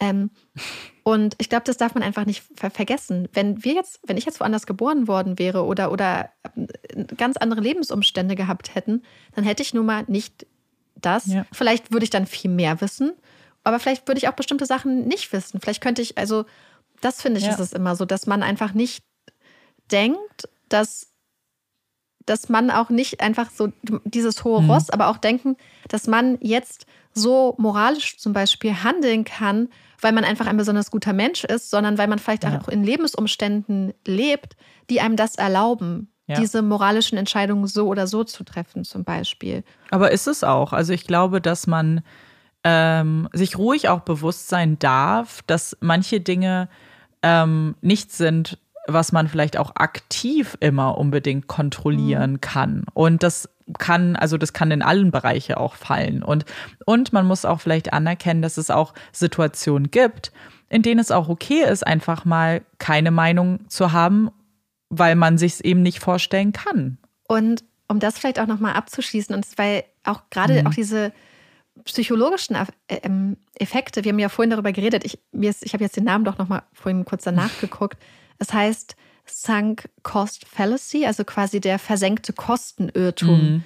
Dass Menschen, aber nicht nur Menschen, nicht nur Individuen, sondern auch ganze Regierungen, Unternehmen, ähm, Gesellschaften dazu neigen, dass wenn sie einfach schon in eine Sache rein investiert haben, ja. dann ungern abbrechen, auch wenn es die klügste Variante war und deswegen oft geneigt sind, noch mehr und mehr und mehr rein zu investieren, obwohl das Klügste wäre, einfach abzubrechen. Ja. Und das ist eben nicht nur eine Sache, die individuellen Menschen passiert, sondern ganzen Unternehmen, ganzen Regierungen, weil halt auch ganze Systeme nicht davor gefreit sind, diese, mhm. diesem Irrtum irgendwie diesem Denken aufzusitzen. Und ich habe auch das Gefühl, dass es auch nicht immer monetärer Natur sein muss, weil es kann natürlich auch sein, wenn ja. ich besonders viel Gefühle investiert jetzt habe oder meine Zeit und ähm, mhm. das, was ja auch sehr wertvoll sein kann, dass ich denke, ja jetzt jetzt bin ich vielleicht schon mit dieser Person so lange, jetzt werde ich sie auch nicht einfach fallen lassen. So jetzt bleibe ich dran. Ja. In dem Buch, was ich damals gelesen hatte, ich glaube, das war von Michael J. Sandel, ich bin mir nicht sicher, da hatte er als Beispiel zum Beispiel auch genannt, wenn beispielsweise Länder in den Krieg ziehen mhm. und das dann oft ähm, früher zum Beispiel kommuniziert wurde, wir müssen jetzt noch das und das machen, damit die gefallenen Soldaten nicht umsonst gefallen sind. Ja. Und dass das letzten Endes zu viel, viel noch krasseren, größeren ähm, Verlusten Verlust, geführt ja. hat, mhm. Weil man einfach Angst hatte, dass wenn man jetzt zum Beispiel aufgeben oder zurückgehen würde, dass das dann umsonst war. Und ich glaube, ja. mit diesem Beispiel hat er das damals, deswegen ist mir das auch immer im Kopf geblieben, das dann so ein bisschen illustriert in dem Buch. Ja, aber es ist eigentlich ein ganz gutes Sinnbild, glaube ich, dafür, weil jetzt halt, halt für diese nicht monetären ja, Kosten, sondern diese ideellen und menschlichen Kosten. Ja, genau, das ist halt auf mit, ganz und mit Kosten menschlich, meinen wir menschliches Leid und Trauer ja. und Schmerz. Ja, auf jeden Fall viele unserer Gedanken, ich glaube, die wir auch lange einfach schon so, also ich meine, ihr kennt, ihr kennt uns ja jetzt mittlerweile ein bisschen, aber es ist einfach immer sowas, immer wieder, wenn so Dokus kommen zum Beispiel und so, dann komm, dann kommt es immer wieder so hoch und wenn man dann wieder Kommentare liest und Foren und so sieht und wie darüber geredet wird, dann macht mich das immer sehr wütend. Und ja, jetzt haben wir das nochmal so ein bisschen zusammengefasst, was so unsere Gedanken dazu sind. Ja, was aber, glaube ich, auch nicht bedeutet, dass man sich nicht selbst manchmal dabei ertappt, dass man dann sowas denkt. 100 pro. Oh, so zum Beispiel, Gott, ja. für mich war das wirklich so, wenn jetzt bei Herrn K. Habe ich, musste ich mich wirklich, ähm, wo du gesagt hast, dass mhm. er ja so eine Frau sucht, die sich dem so unterordnet. Und so musste ich auch so sagen, Marike, das ist jetzt aber auch, das hat nichts miteinander zu tun, so faktisch. Ja. Für dich. Und ich finde, das ist auch so eine Sache, wo man, wo ich mich zum Beispiel manchmal dabei ertappe, dass ich äh, Sachen denke im ersten Moment und dann mhm. denke ich so, äh, warum denkst du das jetzt gerade? Hinterfrag das doch mal. Und ich finde, dafür bietet True Crime einem voll auf die Möglichkeit, dass man zum Beispiel überlegt, warum bewerte ich jetzt die Situation anders als bei der Person, wenn es ja. faktisch eine sehr ähnliche Situation war? Warum ist mir die Person, warum sehe ich das so? Und ich finde, das sind so spannende Fragen. Und ich finde, das bietet voll oft die Möglichkeit, über sowas nachzudenken und über sich selbst nachzudenken und warum man vielleicht in einer Situation so reagiert und in das dann so bewertet oder warum man überhaupt manchmal Sachen bewertet. Weil manchmal mhm. frage ich mich dann so, warum bewertest du das jetzt gerade? Was bringt es dir? Nimm es doch einfach so hin. Eine Bewertung bringt dich jetzt auch nicht weiter, zum Beispiel. Ja, aber ich glaube, diese Fähigkeit, das, was du sagst, das aber zu reflektieren, so, weil ich glaube, diese, für diese Ursprungsreaktion kann man ja auch gar nichts. Also ich glaube, die kommt sehr, sehr unterbewusst und ist einfach so ein bisschen dieses Emotionale und so, was ein Mensch nun mal ist und was ich bin und was du bist und viele von euch bestimmt auch. Aber dass man dann die Möglichkeit hat, sozusagen so, okay, warte mal, so, wie genau, wieso ist das so, sich all diese Fragen zu stellen und vielleicht dann aber zu einem anderen Ergebnis zu kommen und zu sagen, hm, vielleicht ähm, muss ich das jetzt mal so ein bisschen anders noch einsortieren oder, oder auch nicht. Oder vielleicht ist auch mein Instinkt auch irgendwie in Ordnung. Aber ich glaube, das ist eine ganz gute Fähigkeit, die ich auch erst durch True Crime wahrscheinlich, also so wie ich es jetzt kenne, auch überhaupt erst entwickelt habe. Also, wenn ich zurückdenke, weiß ich nicht, ob ich das immer so konnte. Und jetzt auch nicht immer kann, aber okay. Wir sind auch nur Menschen und wir arbeiten immer an uns. Und das ist, glaube ich, gut. Aber ich finde, das ist ja auch so ein bisschen das, das ist noch so eine Ebene dazu, dass man sich selbst auch zugesteht, ja. Sachen falsch zu machen und sich Voll. dann die, das, was man anderen vielleicht für Verständnis manchmal entgegenbringt, auch lernt, sich selbst manchmal entgegenzubringen. Weil ja. ich glaube, das ist auch sehr, sehr hart manchmal. Das ist dass sehr man schwer. Sich selbst Sachen sehr, sehr übel nimmt, die man bei anderen Leuten, wo man sagen würde, hä, passiert, schwamm drüber, ist doch alles nicht so schlimm, fühl dich doch nicht so schlecht deswegen, aber ja. bei sich selbst sich dann total reinsteigert in so eine Situation, wo man sich sehr, sehr fertig macht. Und wahrscheinlich ja. ist das dann zum Beispiel auch bei vielen Opfern beispielsweise von Catfishing, dass sie bei anderen Leuten sagen würden, hey, ich habe ganz viel Mitgefühl mit dir. Ja. Du kannst da nichts dafür, aber sich selbst dann halt wirklich ganz massive Vorwürfe machen, warum mhm. man denn so gehandelt hat und das dann glauben mhm. konnte zum Beispiel. Ja, definitiv. Man misst da gerne mal mit zweierlei Maß, ne? So, ich glaube, wir brauchen aber jetzt vielleicht einmal einen Grund, um das zu verdauen und aufzuatmen. Und deswegen kommt jetzt unsere Puppy Break. Yay! Und heute machen wir, mache ich mal eine Mischung aus einer Puppy Break und einer Empfehlung, denn das, was ich, worüber ich heute rede, beziehungsweise was ich empfehlen möchte, ist so ein bisschen wie eine Puppy Break für den Alltag. Es gibt nämlich einen Instagram-Channel, beziehungsweise eine Seite bei Instagram und die heißt Recess Therapy. Also quasi so ein bisschen wie Pausentherapie. Und was dieser Channel macht, was diese Seite macht, ist, dass sie mit Kindern reden und das so ein bisschen zusammenstellen. Es gibt das Ganze auch bei YouTube. Und es gibt ein Kind, ein kleiner Junge namens Dylan, der dort immer wieder interviewt wird. Und ich teile das ganz oft bei Instagram, weil jedes Mal, wenn ich das sehe oder wenn es mir schlecht geht, gucke ich mir dieses Video an. Das ist ganz, ganz kurz, wo er einfach über Tiere redet, die ihn beeindrucken. Und zwar unter anderem, ich glaube, das Video, für das er berühmt wurde, sind Komodo Dragons, also auf Deutsch Komodo-Warane, die nach Dylans Idee auf Panija leben, wo auch immer das ist. Und er redet davon, dass er Komodo-Warane sehr, sehr toll findet und vor allem auch, weil Komodo-Warane Menschen essen. Und er sagt ah. das mit so einem lustigen Gesichtsausdruck und so einer lustigen Betonung, dass ich mich einfach jedes Mal freue. Ich habe es bestimmt schon 20 Mal angeguckt. Ich finde es so witzig und ich zwinge auch immer alle Leute dazu, sich das anzugucken. Aber deswegen habe ich gedacht, heute gucken wir uns mal kurz an, was es wirklich mit Komodo-Varan auf sich hat. Weil ich zum Beispiel, warum auch immer, die ganze Zeit gedacht hat, dass Komodo-Varane auf den Galapagos-Inseln leben würden. was einfach nicht stimmt. Ich weiß nicht, wie ich auf diese Idee gekommen bin. Auf jeden Sehr Fall. Witzig. Ja, und zwar leben Komodo-Warane nämlich eigentlich auf genau fünf ostindonesischen Inseln und auch nur da. Und sie sind einfach riesige Echsen, und zwar die größten Echsen der Welt. Und zwar werden sie bis zu 80 Kilogramm schwer und bis zu drei Meter lang. Oh Gott. Deswegen können sie zum Beispiel auch nicht auf Bäume klettern, sondern chillen eher am Boden rum. Und das Krasse ist auch, wovon sich diese Komodowarane ernähren. Hast du eine Ahnung? Menschen? Nein. Okay. Ist gar nicht so absurd, weil. Irgendwas Großes bestimmt. Ja, ne? ich wusste nämlich nicht, dass das Fleischesser sind. Also, ich meine, ich habe es mir nach Dylans Interview schon so ein bisschen gedacht. Ja. Aber sie leben von unter anderem von Hirschen und Wildschweinen. Ja, das ist. Und das fand ich total krass. Also, sie können zum Beispiel ein 30 Kilo Wildschwein in 17 Minuten angeblich wegsnacken. Und das fand ich total heftig. Und zwar sind Komodo-Warane nämlich tatsächlich ziemlich gefährliche Tiere. Denn zum einen können sie sehr schnell laufen, und zwar viel schneller als Menschen. Und sie jagen im Rudel, sage ich jetzt mal. Das heißt, ähm, auf der Seite, wo ich das nachgeguckt habe, stand, wenn dich ein Komodowaran jagt, dann ist die Wahrscheinlichkeit nicht gering, dass da auch noch ein anderer hinter dir her ist. Und die nächste Sache ist, wenn man zum Beispiel von einem, von, von einem Komodo-Varan gebissen wird, hat dieser Komodo-Varan in seinen Zähnen quasi ein Gift. Und sie haben nicht nur einen giftigen Biss, sondern auch einen super, super starken Biss. Das heißt, man ist einfach, man hat einfach ein ganz, ganz großes Problem, wenn man von einem Komodo-Varan tatsächlich angefallen wird. Und deswegen gibt es auch immer wieder Fälle, wo Menschen einem Komodo-Varan tatsächlich zum Opfer gefallen sind, wenn auch wohl nicht besonders viele Je nachdem, was man als besonders viele äh, definiert. Hm. Wow. Ich bin ein bisschen schockiert, ehrlich gesagt, muss ich zugeben. Das. Ja. Also, wenn ihr mal auf diese fünf ostindonesischen Inseln fahrt, wo es die Komodo-Varane gibt, oder wenn ihr nach Panija fahrt, ähm, dann solltet ihr euch vorher angucken, wie man sich am besten verhält, wenn man einem Komodo-Varan mm. begegnet, auch wenn die Tiere angeblich nicht überlich, ähm, ja. Ja, das ist, glaube ich, immer ein ganz guter Rat. Ja, also informiert euch auf jeden Fall vorher. Und damit kommen wir auch schon zu meiner Empfehlung. Ich mache jetzt einfach mal ganz smooth die Überleitung. Na klar. Denn ich würde euch total gerne den Instagram-Channel von Recess Therapy einfach empfehlen.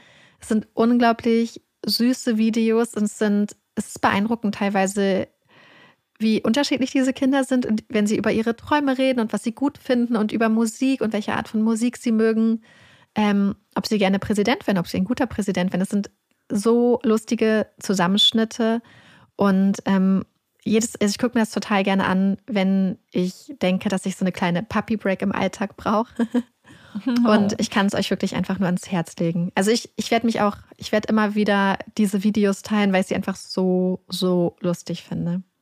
Das ist, das sollst du auch machen. Teile dein, dein, dein, wir, wir deine können, fünf Pfunds mit uns. Pfunde. Wir können das Video von Dylan ja vielleicht auch mal bei Instagram teilen. Ich mache dann auch schnell äh, eine Empfehlung. Ich habe gerade so ein bisschen geguckt auf meine Liste, was ich euch vielleicht noch empfehlen kann. Und empfehle euch einfach mal eine Serie, die ich schon jetzt vor längerer Zeit geguckt habe, die ich jetzt aber noch immer hier auf der Liste habe. Und zwar geht es um äh, eine Serie auf Amazon Prime Video und zwar um Nine Perfect Strangers. Ist schon vor längerer Zeit rausgekommen und ich weiß, dass sie bei mir ganz lange auf der Startseite war und ähm, ich es dann irgendwann geguckt habe und ist mit unter anderem Nicole Kidman in der Hauptrolle. Und es geht um, wie der Name schon sagt, um neun Personen, die zu einem, ja, ich würde es jetzt Retreat nennen.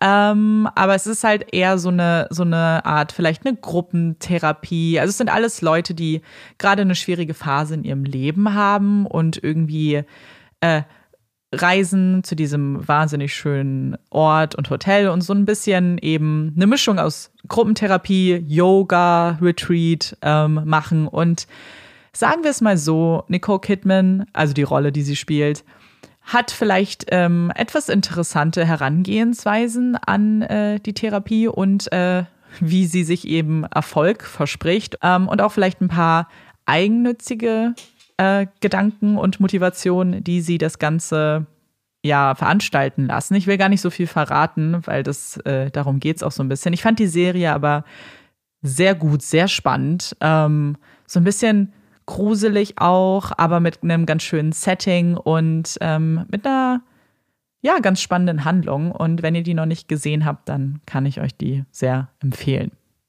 Ich liebe auch einfach Nicole Kidman. Ja, ich mag es, ich finde ja. sie so sympathisch irgendwie. Ich weiß gar nicht warum, weil sie doch immer so ein bisschen wie von einer anderen Welt wirkt. Ich mag sie auch sehr, muss ich sagen. Ja, ich glaube, ich muss mir das auch irgendwann nochmal angucken. Ja, würde ich dir auch empfehlen. Ich glaube, es könnte dir auch gefallen. Die Sache, also jetzt kommen eigentlich unsere Hot Takes.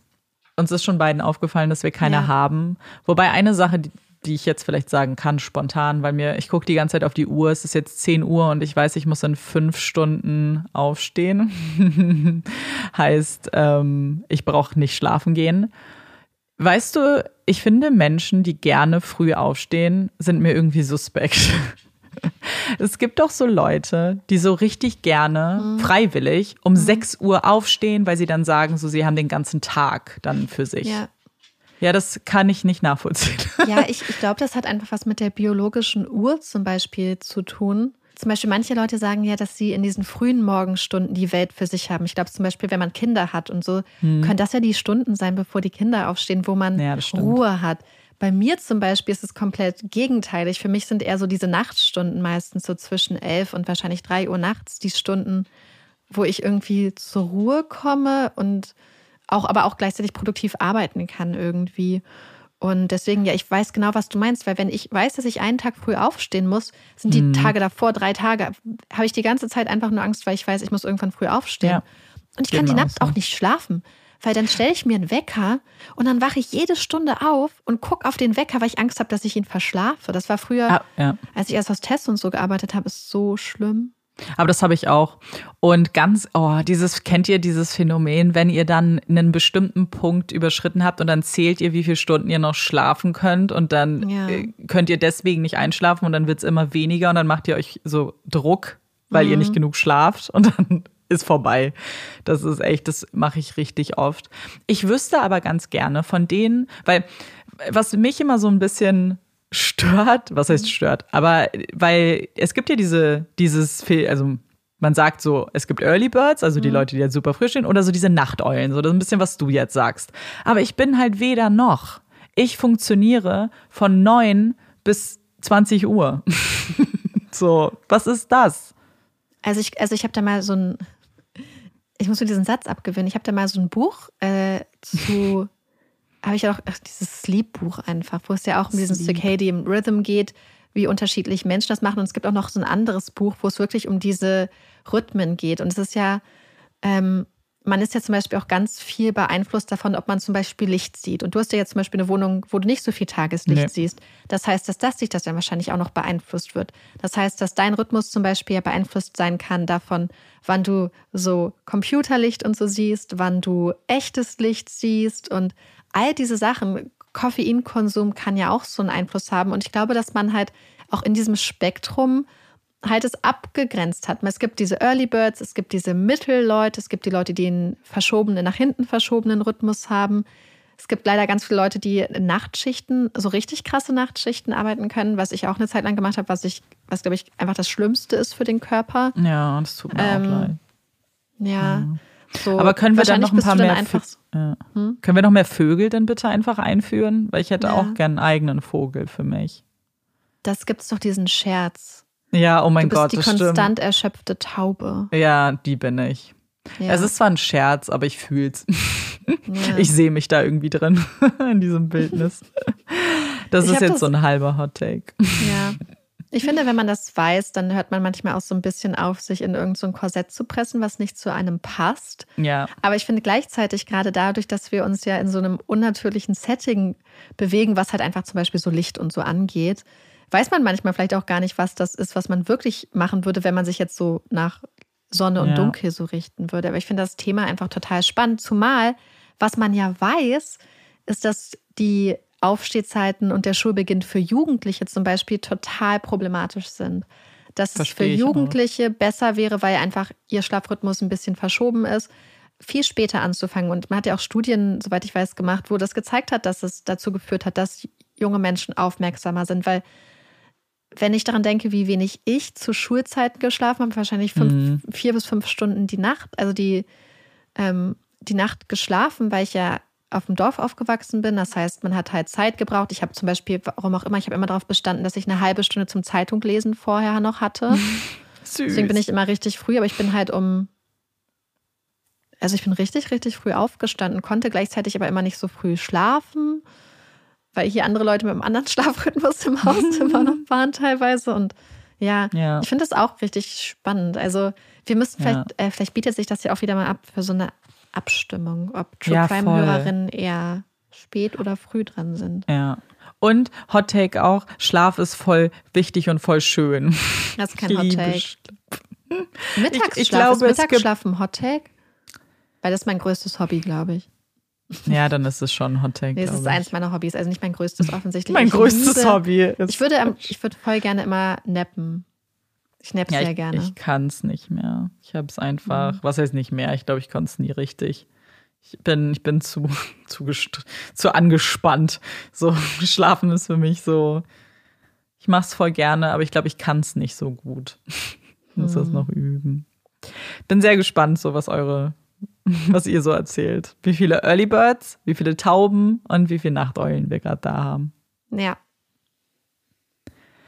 Deswegen nicht vergessen, nächste Woche gibt es keine Folge. Wir sehen uns dann übernächste Woche wieder, beziehungsweise, wenn wir Glück haben, auf Mhm. Instagram vorher schon. Genau, also hier Ja. nochmal der kleine Hinweis, vielleicht, äh, wenn ihr uns noch nicht bei Instagram folgt, tut das sehr gerne, denn vielleicht gibt es dann eine Info. Ja, heißt aktuell ist aber Info? auch nicht so viel auf unserem Kanal. Das stimmt. Eigentlich ist jetzt Ja. richtig schlechter Zeitpunkt. Das Ding ist, Marike und ich nehmen halt im Moment getrennt auf. Ja. Und äh, das heißt, wir sehen uns nicht. Das heißt, wir Ja. haben keine Bilder, die wir posten. So, wir Aber werden mal, ist, glaube ich, auch Olaf einfach muss die mal herhalten. Umstände aktuell so ein bisschen Ja, vom das stimmt. Weltgeschehen, wo man Absolut. einfach so zum Beispiel, manchmal überlegt man sich dann auch, mache ich jetzt eine Abstimmung, aber dann denkt man auch irgendwie, Ja, weiß ich nicht, ich glaube, das be be beschäftigt einen auch irgendwie Mhm. so, aber ich hoffe, dass äh, wir uns bald wiedersehen zusammen im Studio. ja voll. Und, und dann Olaf. gibt's Behind Ja. the Scenes. Und sonst, äh, ich denke, vielleicht so ein, so ein kleines Olaf-Bild oder Video, das, ähm, das, das, das ist ja auch was Süßes. Ja, vor allem, wir haben ja auch zum Beispiel ähm, alte Sachen, wenn ihr mal gucken wollt, wie Ja. Olaf aussieht. Weil ganz viele Leute denken immer, Olaf wäre weiß. Echt? Olaf Haben ist das nicht immer noch weiß. Leute geschrieben? Das haben schon öfters Leute geschrieben. Olaf äh, hat schwarze Locken und eine weiße Blässe auf der Brust Ja, einen kleinen äh, und ein kleines Krawatte. weißes Bärtchen. Ja. Und sonst ist er schwarz und manchmal grau. Ja, stimmt. Er ist eigentlich am Hintern eher grau, ne? Und also, Er ist also ein er kleiner schon, Opi. er hat schon, er war als Welpe war der schon grau und dann haben manchmal Leute gesagt, oh, das ist aber auch, der ist schon ganz alt, ne? Und ich so, nein, der ist ein halbes Jahr erst alt. Der ist ein Baby, hören Sie auf. Ja, Aber er, er ist ja trotzdem sehr, sehr putzig. So, wenn er seinen kleinen äh, Opa-Face macht, dann ist er schon sehr niedlich auch. er ist der süßeste neben all den anderen Hunden auf der Welt. Alle Hunde. Dann äh, hoffen wir aber, dass euch diese Folge gefallen hat und dass ihr uns dann beim nächsten Mal wieder zuhört und dass wir uns auf Instagram sehen. Ich bin Amanda Ich bin Marike. und das ist Puppies in Crime. Tschüss.